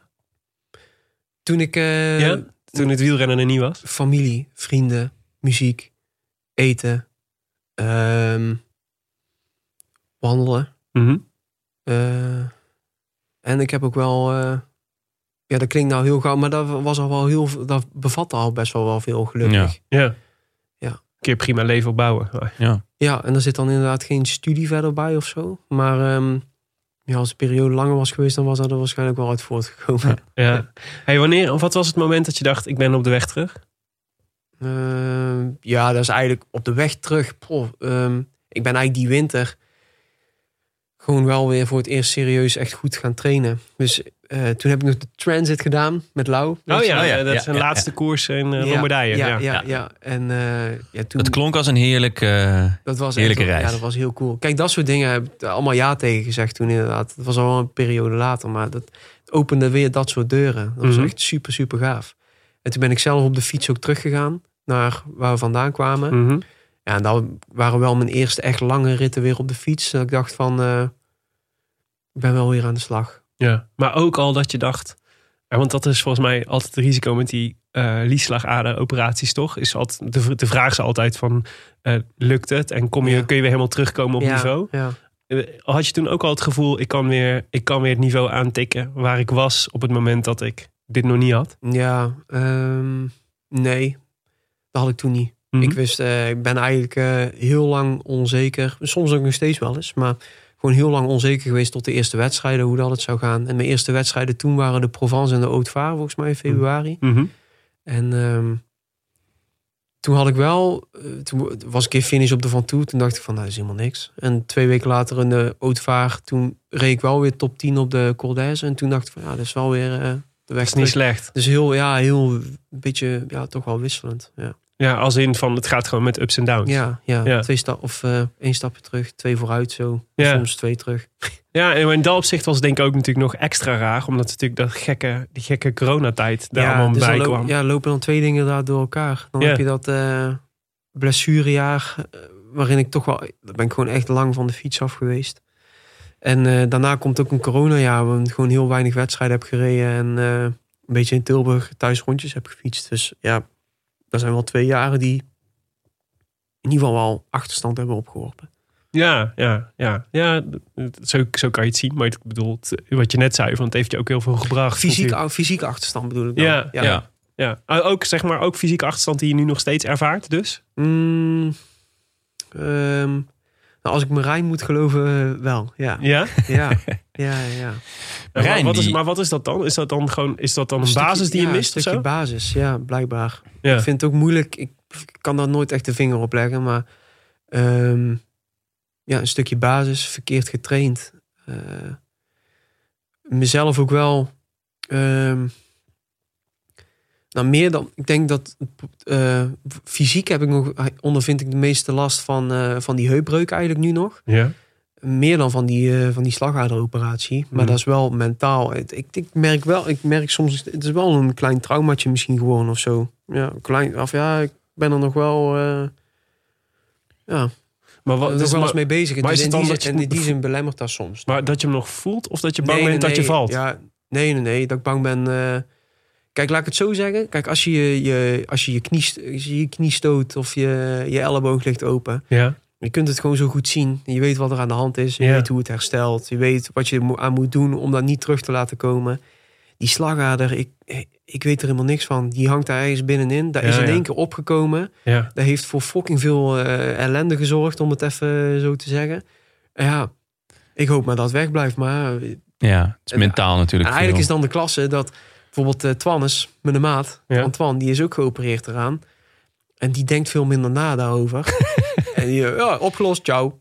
En eigenlijk is dat, daar kan ik best veel van leren. Dat dat gewoon, dat- ja, dat is wel een, op dat vlak soms wel een hele fijne manier. Maar het is moeilijk om uit te zetten. En, nou, ja, je hoofd uitzetten, dat is, eh, dat is makkelijk gezegd dan gedaan. Hij kan ook hem soms op sommige punten wel weer goed aanzetten. En dan ben ik er ook weer. Maar Ja, eh, nee, op dat vlak eh, ben ik dan best wel. Dat ik denk, ja, dat, zou- dat zou voor mij ook soms wel. eh, en dat lukt, dat lukt ook vaak echt wel goed. Maar zeker in de eerste wedstrijden weer na de blessure was ik, niet, eh, was ik daar niet helemaal vrij van. Gewoon in mijn kop. Ja. En je zegt, eh, ik voel fysiek nog wel wat van die heupbreuk. Waar, waar zit dat hem in? Ja, dat is gewoon echt een stukje stijver lijkt het wel. Ja? Dus eh, Ah, ja.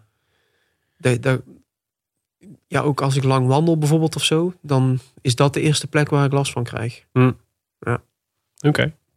En ja, je voelt, ik voel ik voel millimeters op de fiets wel.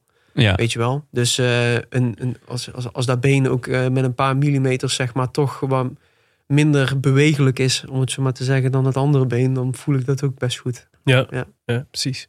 Hey, hoe ehm, hoe eh, ehm, heb jij afgelopen jaar ervaren dan in die, in die context? Hè? Dus voor mij was het echt, na die, eh, we hadden het er eh, ter voorbespreking hier een beetje over. Het is natuurlijk ook zo'n beetje door die corona een beetje soort twilight zone. Je kwam terug van een blessure en je komt dan, hè, je komt dan terug in het peloton en je begint dan weer wedstrijden te rijden en zo. Maar het is allemaal natuurlijk, het is nog, het is nog gewoon opbouw. Mhm. En, eh, maar het is, je bent daarmee wel veel minder aanwezig in het peloton dan dat je, dan dat je daarvoor was. Ja, Voor, hè, voor in ieder geval voor de, Ja, voor de neutrale kijker. Ja, zeker. En dat, dat is ook zo inderdaad. Maar dat, ik denk dat het ook wel in verschillende dingen ligt. Dus Mhm. ehm, het is denk ik... Ten eerste denk ik dat gewoon het algehele niveau van... Als, je, als ik even 2018 pak Ja. en 2021... Het algehele niveau in de koers is wel omhoog gegaan. Ja. Dus er wordt gewoon echt harder gefietst. Ja. In de breedte ook. Dus het is veel moeilijker om de- je, te- ja, in om de je te onderscheiden. in de breedte denk ik vooral. Ja. Dus eh, ja, is dat in drie jaar zo aan- denk, denk echt ik wel. aantoonbaar? Denk ik wel. Ja. dat er echt wel... eh, er zijn natuurlijk een, een, een, een aantal echt enorme kleppers bijgekomen.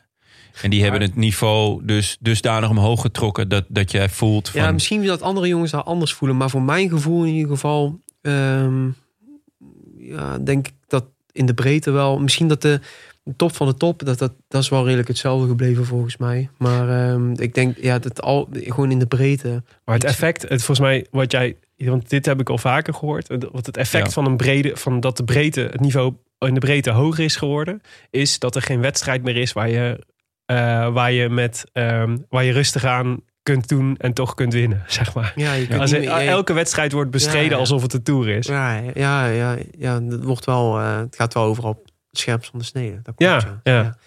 Dus dat. Ja, Mijn rol dit jaar is in de ploeg ook wel heel anders geweest dan wat ik de afgelopen jaren heb gehad. Ja. Ehm, en ik denk dat dat ook wel zinnig is geweest. Dus ehm, met het niveau dat ik simpelweg heb. En in de ploeg waarin ik nu fiets. Ik ben heel veel met Primos op pad geweest. Primos, niet zonder succes ook. Primos is bij uitstek gewoon eh top favoriet nummer één als je daarmee aan de start staat. Dus ja, dan, dan rij je al wel gewoon gauw eh, in dienst van. En ja, want je rijdt om te winnen. Ja. En dat, ver- ja, dat verandert ook de rol in principe. Of ook de, de uitkomst ervan. En het verandert ook ja, of, of je in beeld bent, ja of nee. Maar het gaat erom dat Primos die koers wint, zeg maar. Ja. En ehm, ja, dat is wel echt... Ik ben wel echt dankbaar voor eh, bepaalde wedstrijden die ik met Primos heb, eh, heb gereden. Want daar heb ik wel echt veel van, eh, van opgestoken. En plus dat het echt gewoon een super bijzondere ervaring ook wel is om met die gasten op pad te zijn. Ja, het, Dus- en wat mij dan te binnen schiet is vooral de Vuelta natuurlijk. Want dat is natuurlijk misschien waarschijnlijk nog de meest prominente koers waarin Ja, je hem hebt ondersteund. Ja, ja, ja, ja, maar ja, dat was heel speciaal. Ja. Zo'n wedstrijd winnen met, met Primos was echt super gaaf. Maar voor mij was Baskeland dit jaar ook wel echt was heel gaaf. Ja? ja? Ja, ook wel omdat daarvoor misschien de enige wedstrijd is geweest... waarbij dat hij een keer op de slotdag niet de leiderstrui had. Dus toen moesten we ook aanvallen in plaats van eh, controleren en verdedigen. Ah, dat was zo cool, jongen. Samen met Twan is, we- weet je wel, proberen om zoveel mogelijk... Pogacar had toen de leiderstrui, om zoveel mogelijk UAE zeg maar, aan het werk te zetten. Dat wij voorop waren. Ja. En toen losten die, eh, die mannen van UAE in de afdaling, Primos. En toen zaten Twannes en ik vooruit om tempo te maken. Nou, enfin, gewoon heel, met heel offensief rijden. Ja. Dat hij daar toen eh, die koers won. Maar toen was hij ook heel de week. En zeker ook zit hem in dat soort dingen. Hoe dat hij toen de bespreking bijvoorbeeld. Toen leidde hij zelf de bespreking voor de koers. En ja, dan ja, meer had je niet nodig, zeg maar, om gewoon vol, vol oorlogsvorna eh Ja. in het harnas, zeg maar, Ja. ten strijde te gaan. Ik hoor heel veel goede verhalen over hem van renners. Ja, Eh, wij zien nou, maximaal het puntje van zijn tong. De, het achterste van zijn tong. ja, ja. maar ik, Ja. heb, ik heb het idee, als ik het zo om me heen hoor, dat hij echt een heerlijke kopman is om voor te rijden. Dat hij ontzettend dankbaar is en heel relaxed. En, eh, Vooral heel relaxed inderdaad, ja. En, eh, Dankbaar valt al mee. dankbaar. eh, helemaal- nee, nee, ook zeker dankbaar. Zeker dankbaar. Maar hij is Maar ook. eh, hij slaat niet met deuren. eh, nee, of- nee, nee, nee, nee. nee. En ja, weet je, dat is ook wel. ehm natuurlijk, weet je, in Parijs-Nice was gewoon helemaal ruk. Dat hij die laatste dag eh, twee keer valt. Ja. En Parijs-Nice was voor het grijpen. En ging toen mis. Ja. Ja, en dan komt hij terug de bus in. Dan denk je van, oké, komt een zak ellende de bus in. Maar dan zegt hij, ja, guys, tomorrow another day. Ja, ciao, weet je wel. en dat is dan inderdaad, naar je ploegmaat is dat wel fijn van, ah, oké, Ja. hij is oké. maar die is daar ook wel een week gewoon echt niet, niet lekker van geweest, weet Ja. je wel. Dus Ja. het is ook, ja, het is een beetje, een beetje van beide. Ja. Ehm, maar hij is wel gewoon, het is gewoon wel een hele fijne, hele fijne persoonlijkheid. En wat denk ik wel meetelt voor, eh, voor de kijker, zeg maar. Als hij een interview geeft, ja, hij, laat ik het zo zeggen, we hebben ook een Sloveense ehm, osteopaat, verzorger in de ploeg. En ik hoor hem wel eens met Jantje Tratnik praten in de koe. Ja, daar komt, daar komt een waterval van eh, Sloveense woorden uit. Ja, bent in het Engels is hij nog veel beperkter natuurlijk. Weet je wel, daar komt, dan, dan kan hij niet zoveel, eh dan Ja. kan hij zich natuurlijk veel minder uitdrukken. Ja. En dat zie je, Ja. dat zie je op tv wel. Dus Ja. ja, ja dat scheelt ook wel. Ja, dat geloof ik. Ja, hey, en, en eh, want het, is inderdaad andere rol. eh de, de, de, het is breder, de, de, eh, het niveau is omhoog Ja, gegaan. Dus, eh, hoe, maar hoe moeten we dan zeg maar jouw jaar dan duiden in de, in de, in de, straks in de gehele carrière van Sam Omen? Zeg maar, is dit een tussenjaar dan? Ja, Lenny... eh, Of is dit het jaar waarin je, je- je een nieuwe rol hebt gevonden? Ehm, nee, denk Mhm. ik niet. Ehm, ja, dat weet, dat weet ik trouwens niet. Ja. Dat zullen we over zoveel jaren zien. Maar Lenny, Lennart Hofstede, Ja. ook wel eens hier geweest. Of niet? Zeker. Ja, zeker. nee, wij, wij Ja. bij hem. Ja. Oh, jullie bij In hem. Veenendaal. Ja, ja, Veenendaal. Met een maat, die, die omschreef het wel van Sammy. is gewoon een transitiejaar inderdaad geweest. Gewoon een overgangsjaar. Ja, want ehm, nou, eh, Zeeman is hier ook geweest. En eh, die hebben we toen eh, naar jou gevraagd. En hij was heel simpel. Luister, het eh, grootste Nederlandse rondetalent moet bij Jumbo rijden. En daarom wilden ze je ook heel graag hebben. Dus eh, ik neem aan dat, eh, dat, dat je gehaald bent in principe als kopman, toch? Ja, zo, ja en natuurlijk wel met een plan van, want je was natuurlijk geblesseerd geweest. En, eh, maar je- ja, het idee was, is wel dat jij weer wordt opgetraind om, om, Ja, om in ieder geval wel om, om, om, om als kopman in, in bepaalde rondes te kunnen starten. Ja, ja. Want ehm, uiteindelijk bij, ik heb bij Sunweb ook, ehm, heb ik natuurlijk wel goede klassementen gereden, maar reed ik niet altijd als, als alleen kopman of zo. Was ik vaak gewoon een beetje een beschermde of vrije rolrenner. Dus Mhm. echt als kopman aan een wedstrijd sta- starten en dan een uitslag rijden, daar heb ik eigenlijk nog niet zo heel erg vaak gedaan. En dat heb ik dit jaar wel gedaan in Zwitserland. Ja. En ehm, daar ben ik stiekem ook wel best wel trots op. Dat, was, Ja. dat is eigenlijk de, een, dat is de enige wedstrijd dit jaar geweest waarbij ik eh, echt voor een klassement zou gaan. Dan werd jij achtste, geloof ik, hè? Ik achtste, ja, Ja. als kopman. En ehm, dus ook niet, niet vrije rol, niks in de poespas. Gewoon, je gaat voor een klassement. En ehm, eh, ja, dat is eigenlijk best wel, best wel goed gelukt. Ja, en dat is natuurlijk ook wel een indicatie dat het niet per se... Dat, eh, dat versterkt de theorie van het is een, een eh, overgangsjaar. Ja. Want anders hadden ze je niet als kopman daar in Zwitserland neergezet. Ja, ja, dat was voor mij vertrouwen. En achtste is natuurlijk dan, als je het weer in perspectief plaatst, dat is ook weer niet. Eh, om, het was om, een feestje, om een feestje voor te bouwen. ik heb die top 10 gezien, eh, in de top 20, het waren geen koekenbakkers. waar het tussen Nee, nee, nee, zeker. Dus Ja. ik was ook echt, ik was een heel voldaan man toen ik thuis Ja. kwam. Ja, zeker. Ook om, vanwege de hele voorbereiding en het feit dat het ook gewoon, eh, dat was van, eh, ja, de één wedstrijd. Ik wist al heel lang op voorhand, dat was wel heel fijn, dat dat de wedstrijd ging zijn waarbij ik mijn kans ging krijgen. En Ja. het is gewoon best wel goed gelukt. Dus Ja. dat is wel heel fijn. Heb je je anders gedragen, ook toen? Want je zegt, ik was voor het eerst kopman. Eh, in de vorm, ja, je, je hebt natuurlijk gekeken naar hoe Primos dat doet. Mhm. eh, maar je hebt eh, ook Tom als, als Ja. kopman gehad. Daar heb je vast wat van opgestoken. Je hebt vast gedacht, oh, dat ga ik niet zo doen, dat ga ik wel zo doen. Eh, je zegt net, ik heb wel eens als beschermde renner of als vrijbuiter gezeten. Heb je toen... Ja, je moet, je moet ook op een bepaalde manier toch ook een soort kopman zijn, toch? Ja, ja, ja. En dat vind ik, heel, dat vind ik ergens heel ingewikkeld. Want ehm, die lessen die ik daar wel uit, heb geleerd is... ehm, de, het aura en de stresslevel dat jij als kopman tentoonspreidt... ja, daar voelen, daar voelen gasten om jou heen ook. En eigenlijk die bewustwording daarvan... ja, die is wel, eh, die is wel goed om te hebben. En misschien is dat stukje, eh, stukje daarvan bewustzijn... is wel... eh, anders, dat is dan die week wel anders dan in de andere wedstrijden. Ook omdat ik simpelweg dan minder stress natuurlijk heb. Maar ehm, Was je gestrest? ja, dat ging dus echt ook supergoed, man. Ja? Ja, daar ben ik echt heel, wel heel blij mee. Ja, ja, ja. Maar daar Dat had- je daar zat- gewoon aankomt, die druk.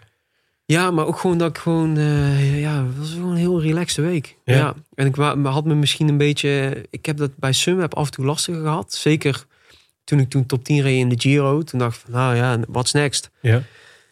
En ja, dat vond ik toen wel een beetje ingewikkeld af en toe dan... om eh, eh, als de Ja. man naar wedstrijden te gaan. Ja. En dan ook eh, met bepaalde criteria van... Een kopman die moet wel Ja. duidelijk aangeven hoe en wat. Ja, Ja, wat, wat je ik- wil natuurlijk. Je, moet, je moet ook, je en kan het niet. lastige is, ik weet vaak niet eens wat ik wil zelf. Ik wil gewoon lekker koersen. Ja, ja, en dan, dan kom je een beetje op dat punt, zeg maar. En dat was in Zwitserland wel.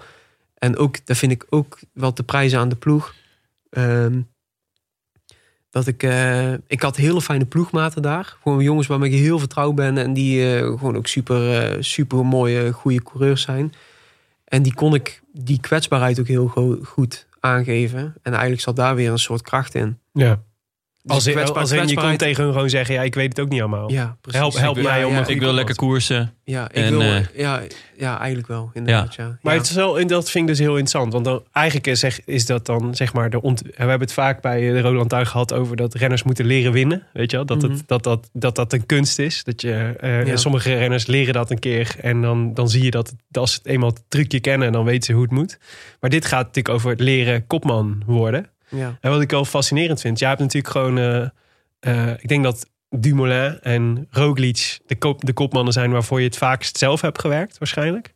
Nee, ik heb eigenlijk niet zo heel veel met Tom gekoerst. Nou, Roglic dan in ieder geval. Primo, eigenlijk is Primoz ja, het meest recente. Dus die Ja. kunnen wel... eh, Als jij dan, kijk je dan ook bij in zo'n Vuelta bijvoorbeeld ook al met de blik, hoe doet hij dit eigenlijk? ja, ik kijk wel goed naar Primoz, ja. Ja. Ook omdat ik het gewoon als, als mens gewoon verder wel ook een fascinerende kerel vind. Maar Ja. ik kijk wel goed naar hem, ja. Ja. En aan los van wat je net beschreef over, weet je wel, dus eh, iemand die de rest van het team het vertrouwen geeft, met mij zit het wel goed. Die heeft zich mij niet druk te maken eigenlijk. Weet je, zelfs al val, of ga je op je plaat dan. eh, of in ieder geval, ja, dat. Maar in ieder geval gewoon, ehm, misschien voel je het wel. Eh,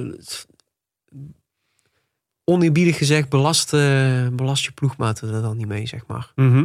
Dus misschien, misschien zie ik ook wel bepaalde uitlatingen, ik denk het niet, maar bepaalde uitlatingen van Primos niet.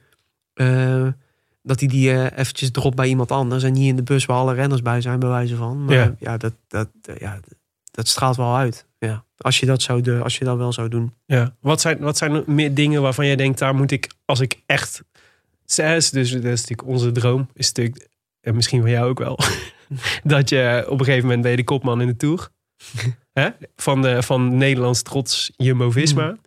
Wat is er nog nodig voor jou, denk je, om, da- om dat, los van het niveau, hè, wat je, maar wat zou je nog, moet- wat, wat denk je daar voor jou de ontwikkelpunten zitten, zeg maar, om te, om, wat Ja, moet je nog leren? Dat kan ik niet, dat kan ik niet beantwoorden van los van het niveau. Hmm. Dus het, voor mij valt of staat het wel met niveau in eerste instantie. Ja, En als ik, en daarop volgend, ik denk dat fysiek en mentaal dan wel hand in hand gaan. ja, Als ik voel dat ik fysiek echt mee kan doen, dan, ehm, dan is Lombardije 2017 een hele goede les geweest. Want als, je, als ik dan beter weet wat dat ik kan, ja, wat hopelijk dan genoeg is, dan, eh, en ik heb daar dan genoeg vertrouwen in, dan kun je iets, eh, dan kun je iets bewerkstelligen, denk ik. Ja. Ja. Maar als je, als je gewoon heel erg goed bent en eh, je hebt vervolgens niet het vertrouwen dat je daar ook echt, echt iets mee kan, of in ieder geval 100% uit je, uit je kwaliteiten haalt, ja. ja, dat, ik vind het ook een heel mooi voorbeeld. Dat bedoel ik in geen, geen zin eh, verkeerd of eh oneerbiedig. Maar Bouke is echt een fantastische renner wat dat betreft. Want ik, die rijdt denk ik qua waardes... eh, is nou een topcoureur. Maar dat is niet per se... ehm ja, Pogacar rijdt veel hogere waardes bij wijze van spreken. Mm, maar Niet de wint- allerbeste. Ja, maar Ja. hij wint wel Lombardije. Hij Ja. wint echt, als je dat palmares erop natrekt... omdat hij gewoon 100% weet wat dat hij kan... Ja. En ook gewoon vol vertrouwen in zichzelf is. Ja. En Ben, ja, ben ja, je nu is nog te bescheiden? wel onzeker, denk ik. Onzeker. Ja, niet onzeker in ieder geval. Ja, ik, ben, ik merk wel dat door de. ehm daar had ik ook niet. Die, die onbevangenheid, zeg maar. Dat, eh, dat is wel een beetje af. Afgeraakt toen. Door de blessures. Ja, en eh, dat is af en toe wel weer teruggekomen dit jaar. En dat is echt super cool. Er zijn niet echt wedstrijden die dat heel erg in beeld waren. Maar Frankfurt was bijvoorbeeld wel een goede wedstrijd daarvoor. Als vrije rol zijnde. En ook in San Sebastian. En eigenlijk ook wel een beetje Zwitserland.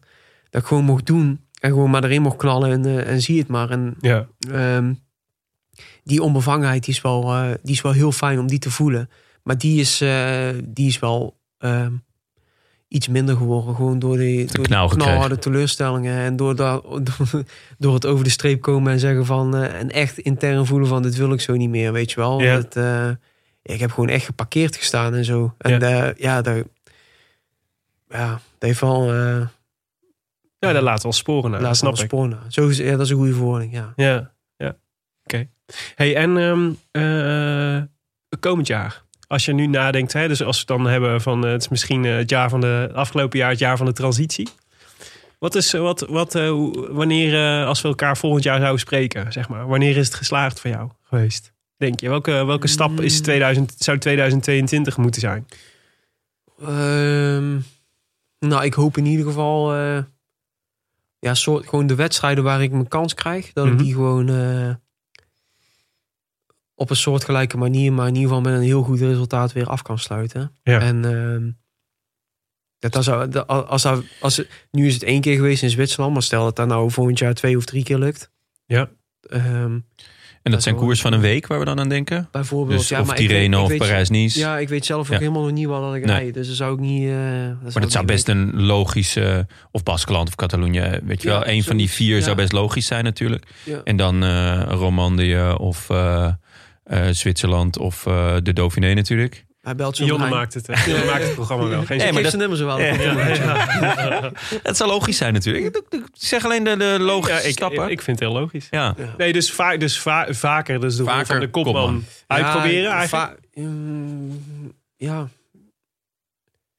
Misschien ja, vaker. In ieder geval eh, weer in ieder geval één of twee keer. Ja. Ja. En misschien ook zelfs wel, dat heb ik zelf ook al aangegeven vorig jaar ook al wel, maar ook al wel met, eh, met bijvoorbeeld Marijn ook over gehad. Ik weet niet in hoeverre dat, eh, ehm, ehm, dat bewerkstelligd kan worden, maar waar ik altijd wel heel veel, echt veel baat bij heb, is, dat is altijd zo geweest, is gewoon koersen.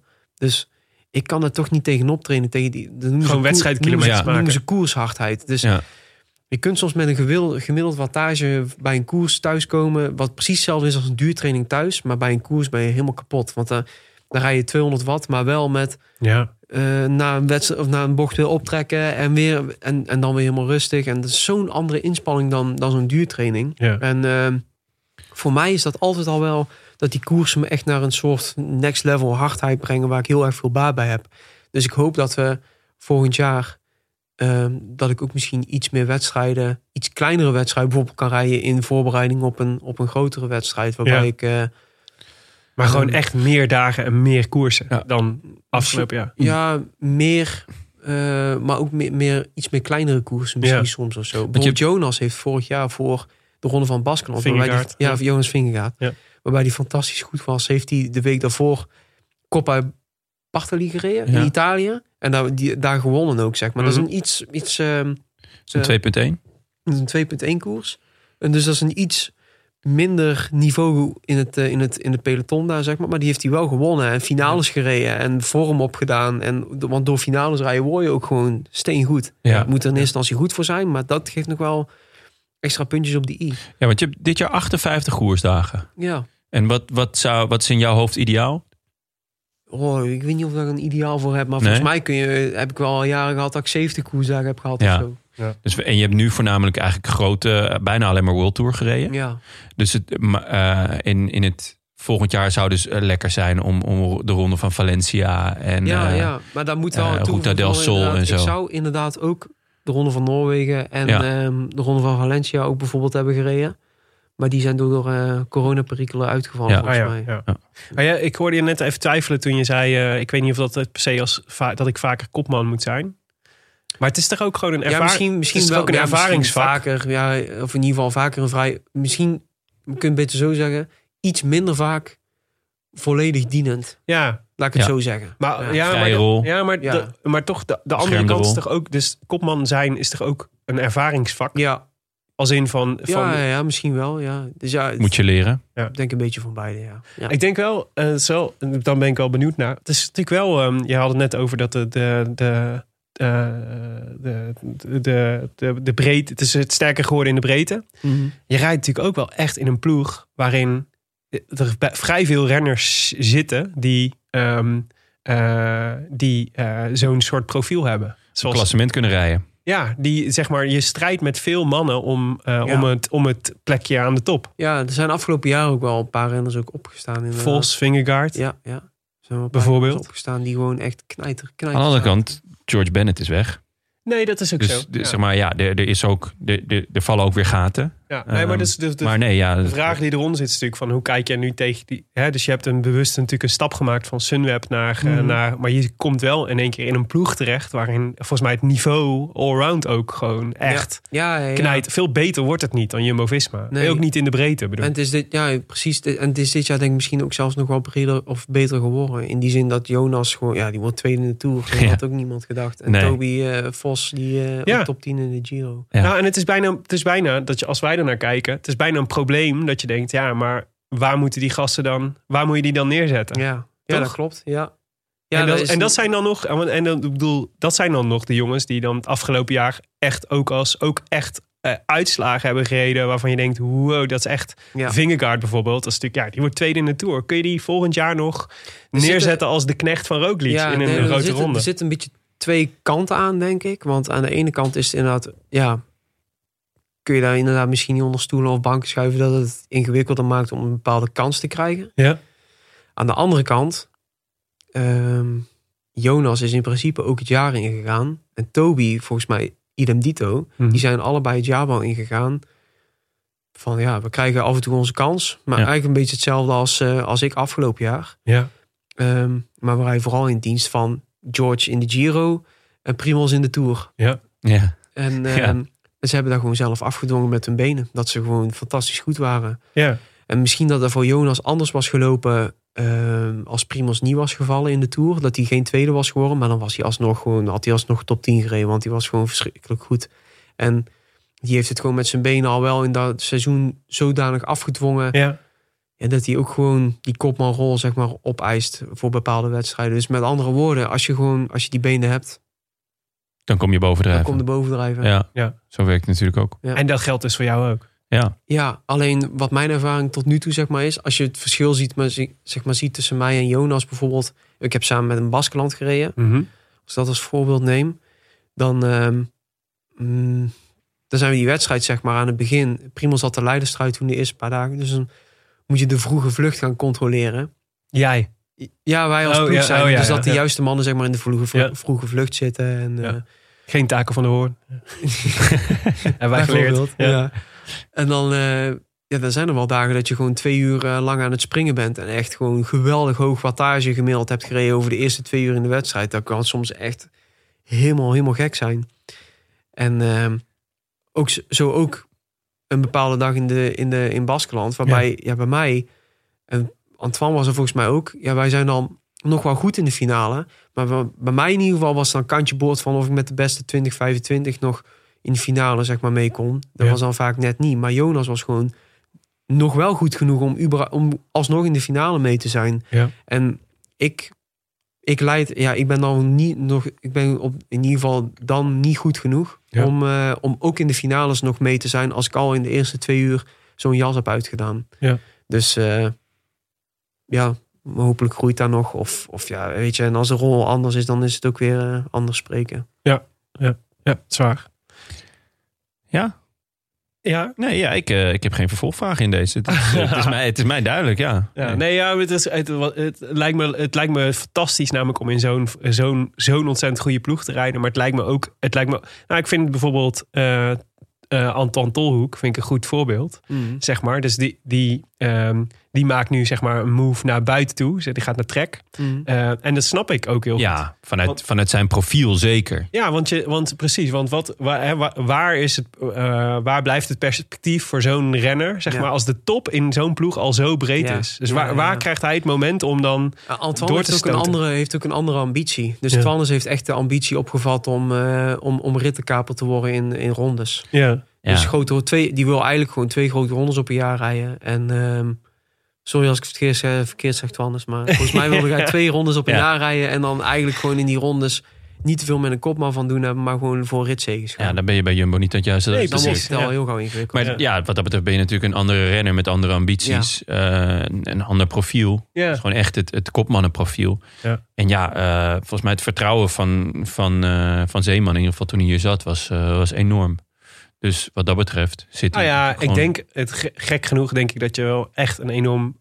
Maar dat, is- dat is dan de blik. Ik weet niet of dat dat telt. Maar ik denk echt dat het heel erg helpt dat je ook Nederlander bent. Dus wat Zeeman zei over de, het grootste Nederlandse rondetalent... hoort gewoon bij Lotto Jumbo te rijden. Ja. Eh, Ja. Of Jumbo-Visma, sorry. Eh, net zoals dat eh, Tom Dumoulin, de, de Mm. grootste rondrenner die Nederland heeft... bij Ja, Jumbo-Visma moet rijden. Dat is natuurlijk... Ja, Ja, maar totdat het over het, over het winnen van de Tour ging... toen was eh, Zeeman heel duidelijk. Of we het, of het met een Sloveen doen of eh, met een Nederland... interesseert me geen hol. ja. We gaan die Tour Ja, maar winnen. dat Dus snap ik. Dat snap ik wel. Maar als het erover gaat van wel, wie, hè, dus je hebt maar een beperkt aantal plekken waar je mensen, of beperkt aantal paden dat je kunt uitstippelen, zeg maar voor Ja. grote talenten om een, om een plek om, eh, om te laten zien, ik ben een niveau hoger weer waard, zeg maar. En daar denk ik wel, daar heb je wel ten opzichte van Vingegaard of een Vos, heb je natuurlijk gewoon een voordeel dat je gewoon Nederlands jongen bent. in een En dat Jumbo-Visma er baat bij heeft dat er gewoon eh, Nederlandse Ja. gasten eh, doorstromen. Klopt dat? Of is dit een... is dit een... nee, nee, nee, er zit wel een zekere waarheid in. Maar dan alsnog, je moet het wel afdwingen. ga je er wel vanuit Dat dat, dat eh, Brabant als Nederland wordt gezien dus. Ja, Nee, oké. uit Tilburg.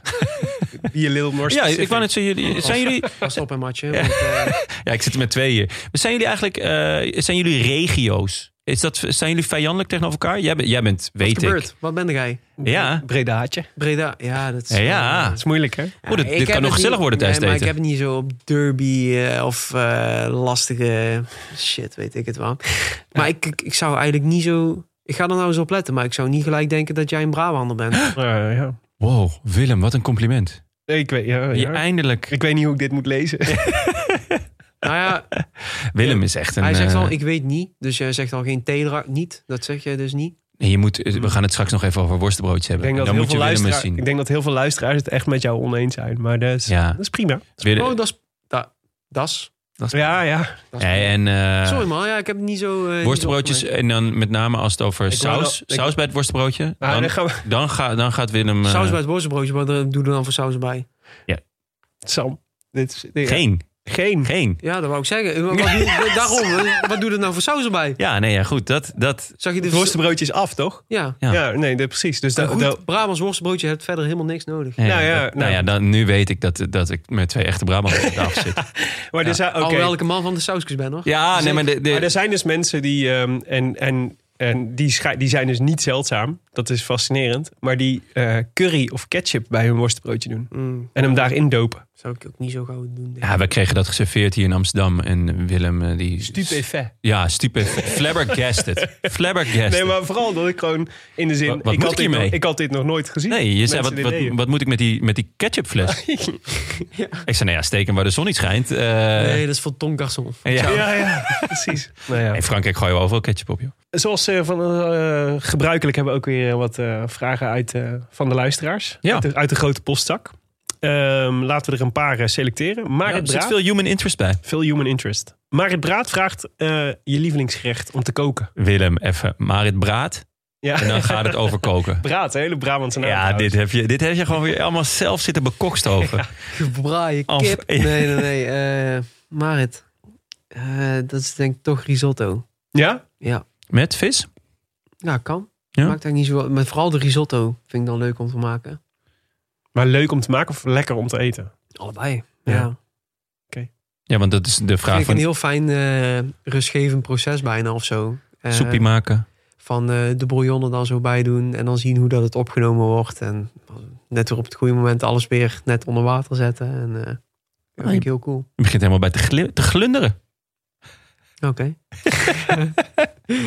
Snap Ja. ik. Het is ook een beetje troost eten, toch? Ja, misschien. Altijd. Gewoon. Ja. Ja. Moet je zo meteen toch maar risotto gaan eten dan? En de Italiaanse keuken is Ja. vind ik ook wel echt fantastisch. Ja. Altijd, Heerlijk. Altijd goed. Eh, Stijn Hoogwoud vraagt: wat is eh Sam zijn droomkoers om te winnen?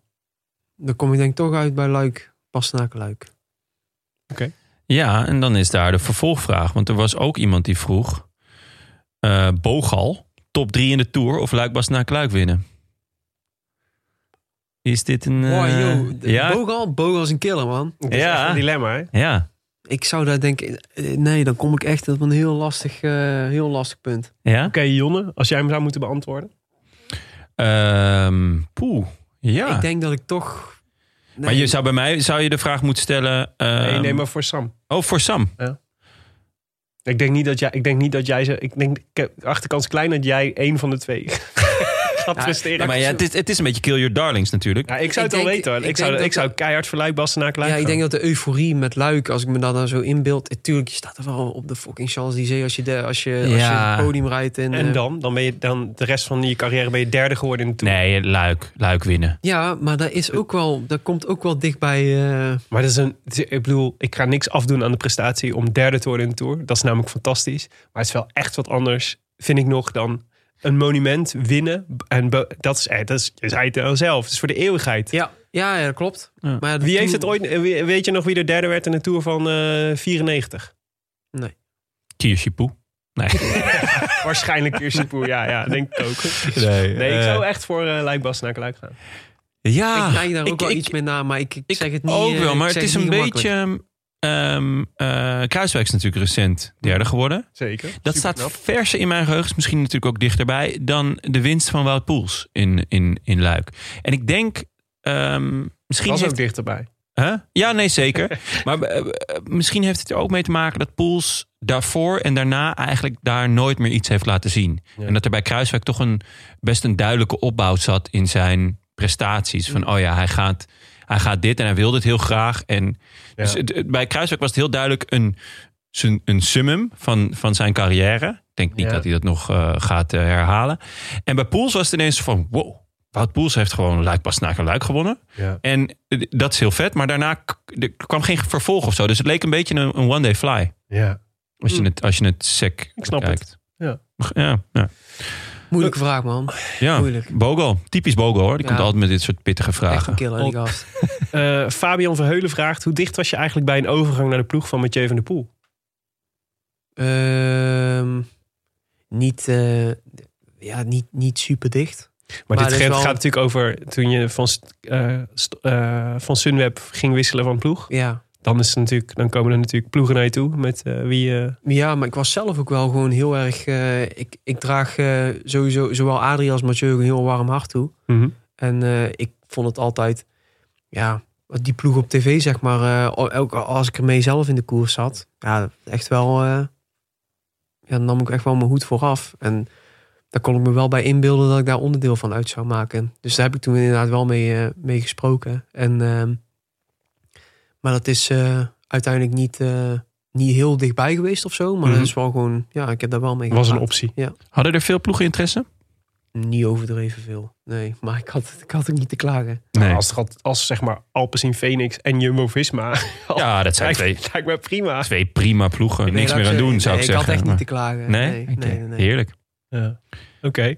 Eh, Carl, Carl Grim 92. Hoe is het om weer met eh, Tom Dumoulin in een team te zitten? Ja, ik heb er nog niet veel mee gekoerst. Ja. Ehm, Ja, allebei een beetje rond dezelfde tijd een beetje kwakkel, eh, kwakkeltjes. nou, in ieder geval 2000, ja, in 2019 zeker. Toen hebben we nog echt als, eh, heb ik nog echt, ben ik echt als, eh, toen, toen Jumbo-Visma toen de ploegentijdrit won in Brussel. ja. Toen zaten we allebei als zielepietjes op de bank bij hem thuis te Ah. kijken. Weet ik nog wel. Ja, Oh, Ah. ja, ja, ja. ja, ja. Maar ehm Met een kopje thee, Ja. rokkend. Juist. Eh, maar eh, ja, hoe is het? Ja, wat ik zeg, ik ben nog niet zo heel veel met hem op. Ik zie hem gewoon eigenlijk. Ik zou hem denk ik nu net zoveel zien als dat ik nog had gezien als, als dat ik hem had gezien als ik nog in een andere ploeg had gezeten. Dus, Ja. maar eh, ja, komend jaar is misschien weer anders. Ik weet het niet. Ja, misschien lekker samen naar Italië of zo, drie weekjes. Je weet het niet. Ja, dat is misschien wel leuk. Eh, dit vind ik wel een leuke vraag van Simon Den Doop. Wat gaat er door je heen als je tijdens een klim op kop van het peloton sleurt? Ik mag toch hopen dat ze lossen van achter. Want eh, Ja, zeker. Ze lossen van achter. Nee, maar dat, dat, dat denk je. Oh, dat is wat je denkt. ja, dat is wat ik denk. Ja, ah, goeie, goeie gedachte. is ook vaak zo, toch? Ah. Ja, dat weet ik eigenlijk niet. Nou, Ja. Arne Vuelta heb ik toch wel een paar keer gezien. af en toe. Ja, Ja. ja. ja. Werd er goed gelost. Ja. Mark de Graaf, wie zijn je beste vrienden en je grootste vijanden in het peloton?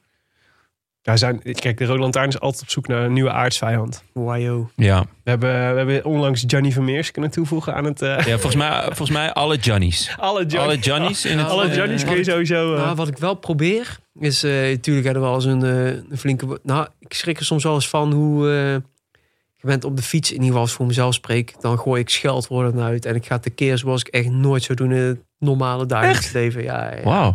ben ik echt next level red devil hoor. Ja? Ja, zeker.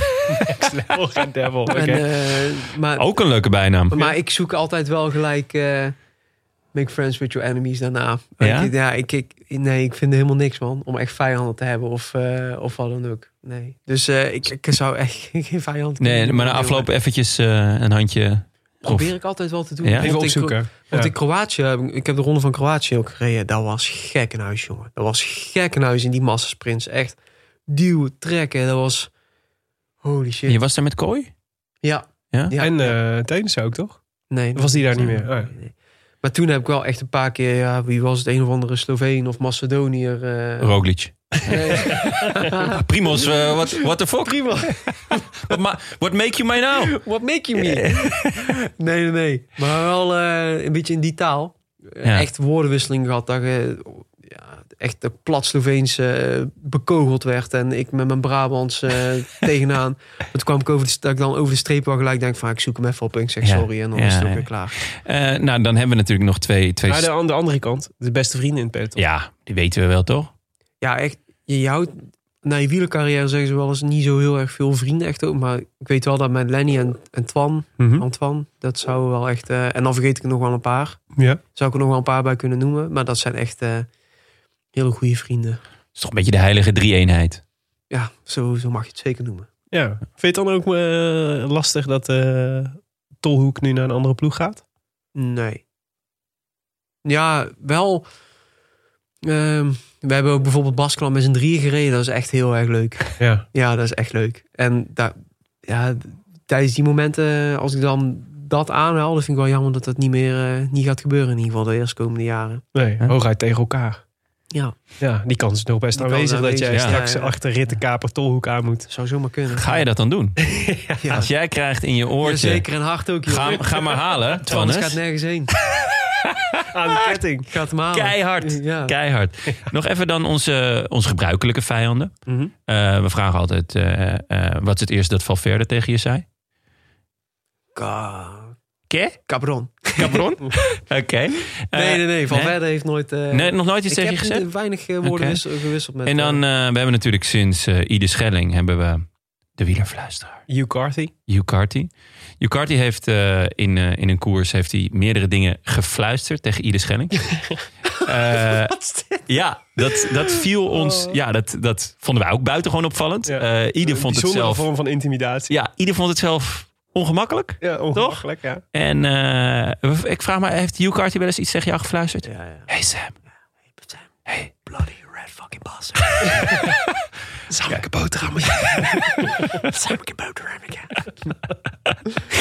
Uh, Nee, maar dat is wel een opmerkelijke kerel. Hugh Hugh- Ik ken hem niet, maar opmerkelijk. Ja, Ja. Op, opmerkelijk. opmerkelijk. Ja. Markant zou ze in Brabant zeggen. Zeker. Eh, Plakzak vraagt, hoe kijk jij aan tegen het gedoe bij DSM nu? Plakzak. Plakzak. eh, Moeilijke vragen. Plakzak trouwens wel op zijn Frans geschreven. dus Plakzak. met een. Q en een hoe C. kijk je daar tegenaan? Ja. Ehm, Vraag 1 is natuurlijk, verbaast het je wat daar nu gebeurt? ik vind het ten eerste moeilijk om hierover te praten. Dat snap ik. Ik, eh, dit beeld ik mij in, dus ik ga plakzak niks in de mond leggen. Maar ik heb het gevoel dat ik wel uitgelokt word om een soort van plakzakkerige reactie te geven. Ja. Maar ik krijg deze vraag natuurlijk heel vaak. Ja. Dus eh, sorry plakzak. Maar eh, dat vind ik moeilijk om op te antwoorden. Omdat ik echt verre van een soort trap na wil geven. Of zo. Ik, ik- ze komen nu gewoon echt niet fijn in het nieuws. En tuurlijk, er bestaat ook zoiets als Radio Peloton. Dus ik hoor ook echt al het een en ander van wat dat er gaande is. En die perikelen rondom Ilan en met Tieske nou en zo. Ik kan alleen maar zeggen... mm, dat ik het voor die jongens... En zeker, we hebben, we hebben het voor de uitzending nog even over Ties gehad. Ja. Dat mag ik ook gewoon heel erg graag. Ik vind het vooral voor hem... eh, ik kan me misschien... Ik hoor natuurlijk één kant van het verhaal. Dus even afgaande op gewoon Ties zijn verhaal. Ja. Ehm, ja, ik kan me er gewoon heel erg goed in verplaatsen dan, zeg maar. Als het zo is zoals dat hij vertelt, dat, eh, zoals, zoals, dat, zoals dat naar voren komt, hoe, wat dat ze meemaken. Ja, dan eh, is- krijg ik een soort... eh, ja, dat kan ik gewoon heel goed voelen. Maar dat vind ik echt plaatsvervangend super vervelend. Maar tegelijkertijd daardoor gewoon wel... ben ik heel erg blij met hoe dat... Ja, welke, waar dat ik nu zeg maar ben. Ja, want eigenlijk ehm, toen jij bent weggegaan bij Rabo, op het moment dat, dat daar het, het, het, het, ja, veel wrijving was. Dat die ploeg een beetje eh, op zijn grondvesten aan het, aan het bibberen was. En toen was Sunweb de opkomende ploeg. Ja, En dat, dat is een schitterende ploeg geworden. En is Ja. het op een bepaalde manier, Ja, ik heb denk echt- ik nog steeds. ik heb... Ja, Eh, je hebt een super fijne tijd gehad. Ja, En, en nu, nu is eigenlijk ook, in ieder geval wat je ziet vanaf de buitenkant, is, is, is, is dat omgedraaid. Weet je wel, Jumbo is nu de ploeg waar iedereen naartoe wil. Eh, en, en, en Sunweb eh, of, of DSM zit dan in de, in, de, in de hoek waar de klappen vallen. er zit in ieder geval in de hoek waar de klappen vallen. En Ja. dat vind ik wel moeilijk. Het is natuurlijk niet, het is niet, het is niet moeilijk om nog even een klap te geven bij iemand die gestrekt ligt. Nee, nee dat, eh, dat willen we ook helemaal niet van Met, je. eh, zoals bij mij ook nou met mijn bijnaam. Ja, jullie klappen er gewoon in. Ja, de, het, het, Nee, maar- Daar kom je nooit meer vanaf. Nee, Daar kom je nooit meer ik, vanaf. eh, en en dat vind ik wel eh, lastig, geloof ik, ja. En, eh, Nou, wat, ik- wat ik, Ik- waarom ik het me ook kan voorstellen dat het lastig voor je is. Omdat jij zei, in, eh, toen we het hadden over je dieptepunt. Zeg maar dat je ook van juist van die ploeg van Sunweb destijds Mm. heel veel steun had ervaren in... ja, die hebben mij toen wel heel erg vrijgelaten. En eh, ondersteund tegelijkertijd. Ja, ik heb wel heel Dat is natuurlijk ook die Ja. ploeg. Ja, dat is ook Ah. de ploeg. En dus ik heb wel gewoon. eh, en ik, mijn eerste jaar. Ik denk dat. Ik ben heel blij dat ik daar mijn wielercarrière begonnen ben. Ja. En de ploeg, ook dat vind ik moeilijk. Het is wel zo, denk ik, dat de ploeg inderdaad veranderd is in de loop der jaren. Dat kon ik zelf al wel voelen toen dat ik er reed. Mhm. En, ehm, eh, maar ik weet. En ik kan inschatten hoe dat de ploeg zeg maar nu is in 2020. Maar ik ben er dit jaar heb ik niet in de ploeg gereden. Dus ja, dan vind ik het ook moeilijk om daarover hoort te het is ook alleen oordelen. maar van horen zeggen. Ja. Dan heb ik wel een leuke vervolgvraag van Danny Visser. Ehm, kun je vertellen wat, wat je bij Sunweb beter vond dan bij Jumbo en andersom? Ehm, Of is dat niet zo, zo eenvoudig, één op één? vind ik heel moeilijk uit te leggen, want er Uit zit een soort fijne, ja, zit hem ook wel, ja. Ook dat voelt, vind ik heel, vind ik ook vervelend om een soort van te droppen, snap je? Ja, ja, Dus, nee, snap ik. eh, Hoeft ook niet. Eh, Ehm, ik, ik vind, nee, ik vind het moeilijk om daarop in te gaan, man. Eh, Oké. Nou, dan ik zal, een, laat ik het zo zeggen, ik ga er even over nadenken hoe dat ik dat, eh, of dat ik het een beetje goed kan verwoorden. nou ja, kijk, ja, als, ik kan het wel goed verwoorden, Ja. denk ik. Eén ding wat ik, wat, me, wat ik in ieder geval wel goed kan omschrijven, denk ik, is... ehm, voor mij voelt in ieder geval nu... en dat dit zit er misschien ook wel gewoon simpelweg in... hoe, hoe ik de mensen ken... en ook wel qua nationaliteiten en zo... Jumbo is voor mij wel iets meer familiair. Iets meer een wielerfamilie, zeg maar. En Mhm. er zitten ook gewoon in de staf... wat toch wel, vind ik, een fundament... en een basis van een ploeg is... Ja. Ja, er zitten stafleden in die al jaren, jaren met Jumbo, Lotto Jumbo, Belkin, noem het maar op, op pad zijn geweest. Ja.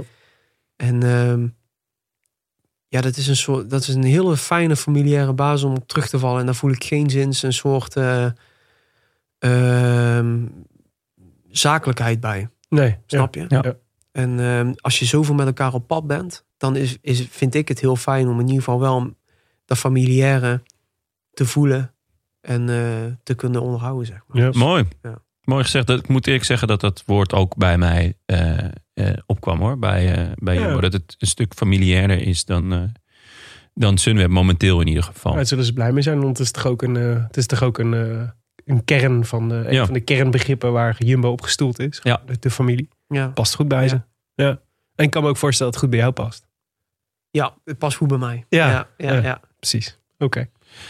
Bart van Zijl vraagt... Worstenbroodjes. Welke bakker support hij? En natuurlijk, hoe eet je een worstenbroodje? Toch niet met saus. Kijk, dit is... dit Theo is Pastoor, Theo Pastoor? zeker. Dat is hem? zeker. Willem? Jouw Ik eerste denk- reactie denk- graag? Ik denk zeker drie of vier keer ook de prijs gewonnen van beste worstbroodjesbakker van Brabant. Ja, er is een enorme controverse hè, momenteel. Over het beste worstenbroodjes Ga van maar Nederland. Checken. Ga maar checken. Ja, ik, kijk, ik, ik, eh, kom, eh, ik kom uit het worstbroodjes Mekka van Brabant. Dus ik, ik, ja, ik wil dit best een keer checken. Maar de kans dat hij mijn eh, bakkers overtreft is natuurlijk vrij klein. Toch Ja, dus ik voel, ik voel hier enige Ehm, concurrentie. op er, sta- want er, er, er komt dus de nieuwe wedstrijd, hè? Het beste worstenbroodjesbakker van Brabant. Dus vorig jaar was hij afgelast vanwege corona. Oeh, ja. En nu komt hij terug in een jubileumeditie. Dus het wordt echt de belangrijkste editie van allemaal. Echt hard tegen ons. Ja, Ja, zeker. Ja. Maar, eh, dus ze mogen jou ook wel vragen voor de jury. Zekers. Ah, Ja, ja. En, de- de- nou, en dat is nodig, want er is dus een jurylid, Ja, voormalig winnaar en worstbroodjesbakker. Die, is, die wil dus uit de jury stappen, omdat het een jubileumeditie is die hij wil winnen. Dus de, Oh, wow. messen, de messen worden geslepen en het deeg wordt gekneed. Ik, Maar- denk, ik denk dat we hier... eh, Jonne, een jury, een jury met eh, Sam Omen en, en mij. en Willem Dudok. Dan ben je er toch gewoon. Ja, nou ja, goed. Er moet natuurlijk wel nog, nog... Ik vind dat er nog een derde onafhankelijke van niet-Brabo in moet. Robert, ja, Robert. Robert. Ja, maar Robert vindt alles lekker. Ah, ik vind het een lekker Als worstenbroodje. maar Niet- als maar waar is. Ja, maar zelfs als hij het niet gaar vindt, vindt hij het vaak nog wel lekker. ik vind het wel lekker. Nee, maar Ehm, Robert is wel, die kan ook worstenbroodjes maken. Zeker. hoor. Ja, natuurlijk. Robert is een grande. Die, zou nou eens... Daar is wel een aanrader om een keer, als je in de buurt bent, per ongeluk in Oosterwijk, Ja? ga naar die in de bakker. Want dan, dan kun je zeg Maar maar... dan moet je geen worstenbroodje nemen. Die is toch meer nee, van... dan nemen we nog wel andere dingen ook mee. Ja. Maar onder andere een Je, worstenbroodje. het een sluit het ander niet uit. Je kan vijf taart kopen en zes ja, worstbroodjes, precies, toch? ja, ja. En een, ja, zoiets. Ja. Ja, maar dan kun je echt langs de... Hij heeft een, echt een werkruimte, waarbij volgens mij ook cursisten... Echt? Maar ik weet niet zeker hoor. Maar Zeker, in ieder ja, geval ja, ja. kun Nee, je, hij doet ook... kun je een hij- beetje aapjes kijken, zeg Ja, maar. Als je dan ja. zo langs loopt en dan loop je daarna de winkel in. Ja, dat is echt gaaf. En zegt hij dan ook van, lekker. Eh, nee, dat is wel gaar. Eh, dan ben ik wel be- benieuwd, want we zijn natuurlijk zeer goed bekend met de Jumbo Food Coach app. Hoeveel worstbroodjes mag je eten per jaar volgens de Jumbo Food Coach app? Per Bu- jaar. Buiten november. Wat bedoel je nou? Nou ja, eh, als ik, mag, al, als mag, ik alle maaltijden van die ik nu heb gehad zou vervangen door worstenbroodjes, hoeveel worstenbroodjes zijn er dan? Ja. calorieën, zeg maar. Eh, eh, oh, nou ja, nee, eigenlijk mag jij worstbroodjes eten door, door het jaar heen. Heb je daar als Brabander Ja, een soort van... Ik vind deze vraag zo lastig, jongen. Ik, heb, toen met mijn kameraden op mijn Norca was, toen zaten Ja. ook natuurlijk te schranzen en dingen te eten. En dan pesten ze mij altijd met, als ik dan iets bestelde van, mag jij dat wel? Mag jij dat wel? ik vind dat zo'n rotvraag. Ik snap Ja. dat die gesteld wordt natuurlijk. Ja, Ja. mag dat wel? Ja, ik mag alles vreten, maar of het slim is, dat weet ik niet. Is het slim? Ja, een worstenbroodje is niet altijd de beste keuze. Maar als jij er heel erg gelukkig van wordt, dan kun jij best een worstenbroodje eten. Mooi. Mooi, haast Het is een eh, filosofisch. mentale oppepper, maar een fysieke tegenslag. Zoiets. ja. Schitterend. Echt een goede slogan. Echt, Ja, mooi. eh, als je er dan glutenvrije ketchup bij doet, dan is het helemaal goed. Heel goed. Oké, laatste vraag. Tidian 85. Of je nog veel piano hebt gespeeld in de afgelopen jaren? Eh, afgelopen jaren wel. Laatste periode minder. Ja? Ja, Minder dan je zou willen? Of vind je het wel prima ja dan je zo.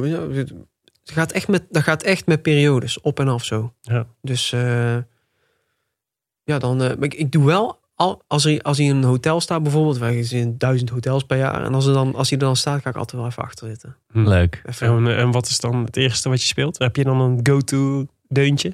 Chopin. Toch niet Amelie, hè, hoop ik. eh, Chopin gewoon. après-midi. Wat is dat? Nee, nee, nee, dat is niet waar trouwens. Goh, waar speel ik dan? Eh, een van mijn all- all-time favorite... Dat is echt een project geweest in mijn leven. In Your Atmosphere van John Mayer. Ja. Dat is, toen ik dat nummer hoorde, heb je wel... Zo'n moment in je leven heb je toch, hè? Ja. Wel eens. Dat je een nummer hoort en denkt, ja, dat is de mijne. Die heeft hij voor mij geschreven. In your atmosphere. ja, en misschien John dat hij helemaal niet aanslaat bij wie dan ook. Maar in ieder geval, bij mij was het toen echt helemaal raak. En ik heb die me helemaal toegeëigend. Dus ik heb hem uit mijn hoofd geleerd. Elk, ik heb opgezocht waar dat hij nou precies over zingt. Ik heb hem op gitaar geleerd en op piano. Dus dat is gewoon voor mij. Dus daar ga je, dat is dan Die automatisch. komt eigenlijk automatisch altijd, ja. Lekker. Mooi. Zal ik hem eh, aan het eind van de hem maar, podcast? zet hem maar even achter. Een stukje. Is goed. Dan weten Hij is mensen waar we het over hebben. Lekker. Heel goed. U luisterde naar De Rode Lantaarn, de podcast voor wielerkijkers. Gepresenteerd door uw favoriet collega bankzitters Willem Dudok en mijzelf, Jonnes Riese. Veel dank aan onze sponsoren Duracell. Gewoon blijven gaan. Fiets van de show, hashtag Canyon. En natuurlijk auto.nl voor de kartje Lara. Dan kunnen ze ook wel wat Duracell gebruiken. En last but not least, Sammeke Boterhamke. Ome, hoe vond je het jongen? Boy. Het is je boy, Ton Garçon. Ton Garçon. Hoe vond je het? Je boy, dat is dan beter voor mij, toch? Ja, je boy. Maar, nee, maar de, eh, Ties is al mijn boy. Ja, sorry. Oh ja? Dat is al, ja, Ties. Ja, dan moeten we daar niet aankomen. Nee, ik heb Ties ooit eh, voorspeld bij de voorspelbokaal als mijn boy Ties. En ja, sindsdien is dat mijn boy. Maar boy. Ja. Vond je het leuk? Yeah, boy. Ja, het, super, eh, super leuk, man. Ik moet ook wel zeggen, ja, sorry Willem, maar ik ben ook stiekem wel een beetje fan van Ton Garçon. Ja, nou, had ik, ik, al. ik ook. Waarom is waarom moet je, je hoeft niet te excuseren naar mij. Ja, omdat ik niet zeg dat ik fan Dat zijn ben wij allemaal. Oh ja. Snap je? Maar ehm, ik, dat was toen, ik weet, 30 juni 2019. toen eh, had ik die podcast bij Lau.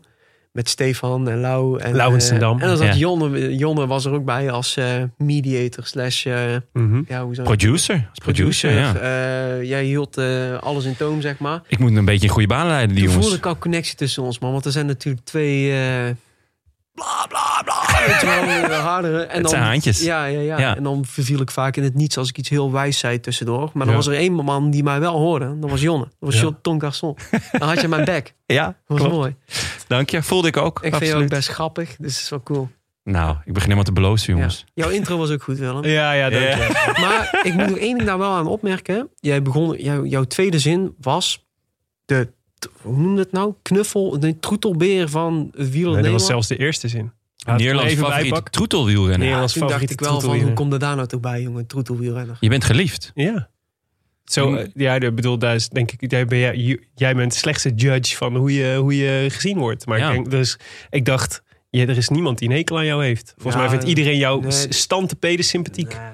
Je bent geliefd hoor. Veel vragen ook. Veel eh, actie eh, op, eh, op de socials. Dus eh, vergis je niet Zo hoor. komt het dan bij Troetel. Ja, dat is eh, hartstikke lief en leuk. Het is natuurlijk niet, eh, niet vervelend. Maar ik dacht, wel, komt hij er nou bij? Troetelbeer. Ja, dat is, dat is zoals wij ons Troetelrenner. als bankzitters jou Troetelrenner. beschouwen. Ja, dat is goed, jongen. Dan is het goed. De troetelbeer is, die, die is daar, hè? Hilaire.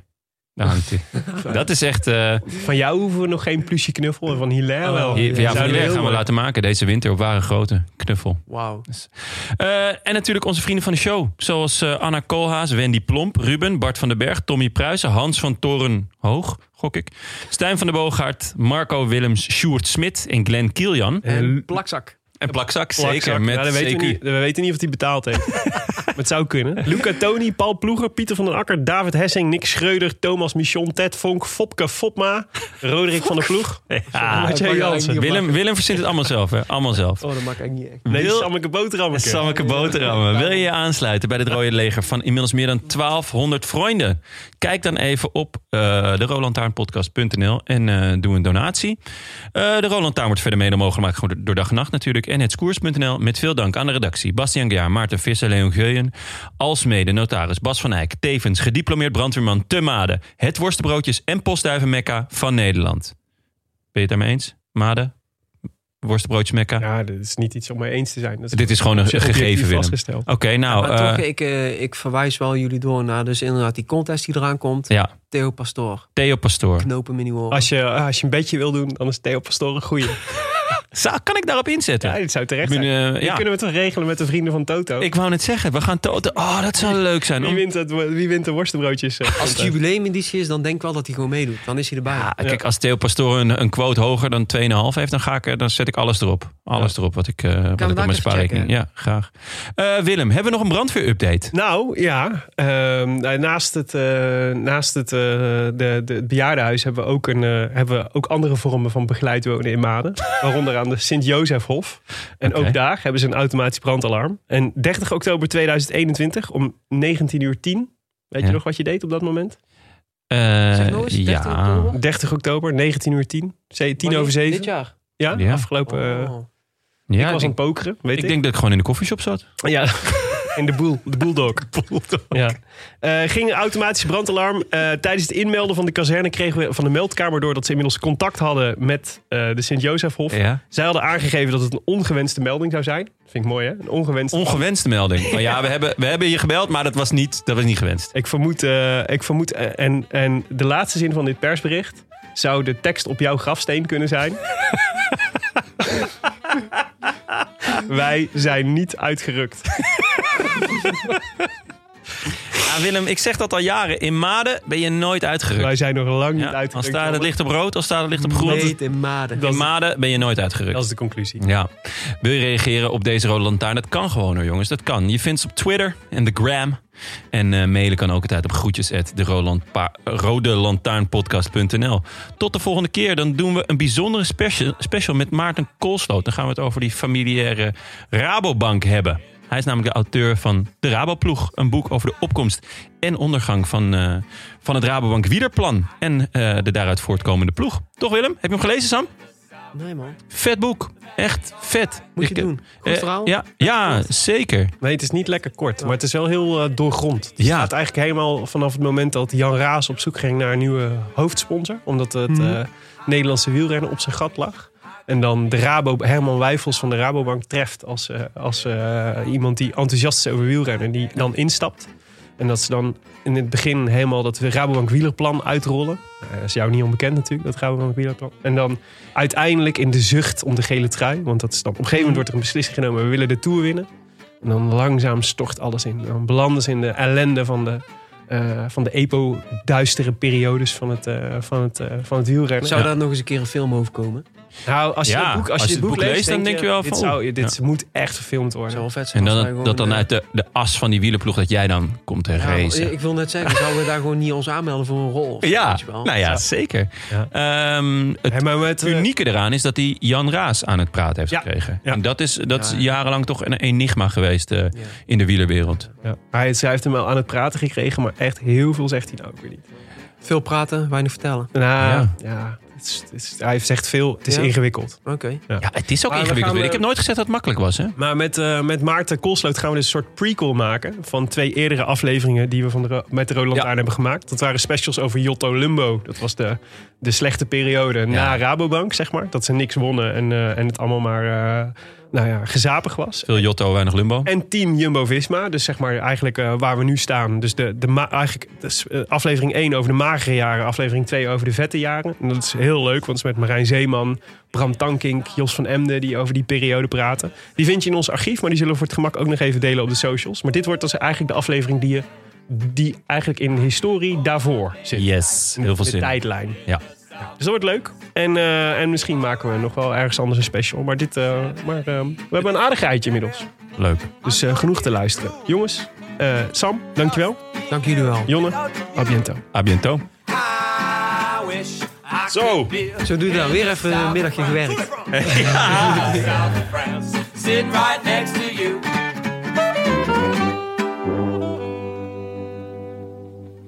Het, Mag ome Sam wel? Nee, ook, vind ik ook fucked up. Zeg maar gewoon een Sammetje. Sammeke, Sammy, Sammy. Maar dan zeg ik gewoon Sam ome Sam. Uncle Sam? Uncle Sam. maar ook- nee, ook niet man. Ik vond fucking bijna. oh, Kijk, dit is goed om het even opnieuw te doen. hè? Nee, dat is goed. Ja, kom maar. Gewoon op zijn Brabant, Sammeke. Of Sammeke? Sammeke boterhammeke mag ook. Sammeke boterhammeke. Nee, doe maar niet. Nee, nee, nee. nee. Nu gaan we Sammeke Nee, boterhammeke nee, doen. nee. Zo, zo, boterhammen. Sammeke boterhammeke.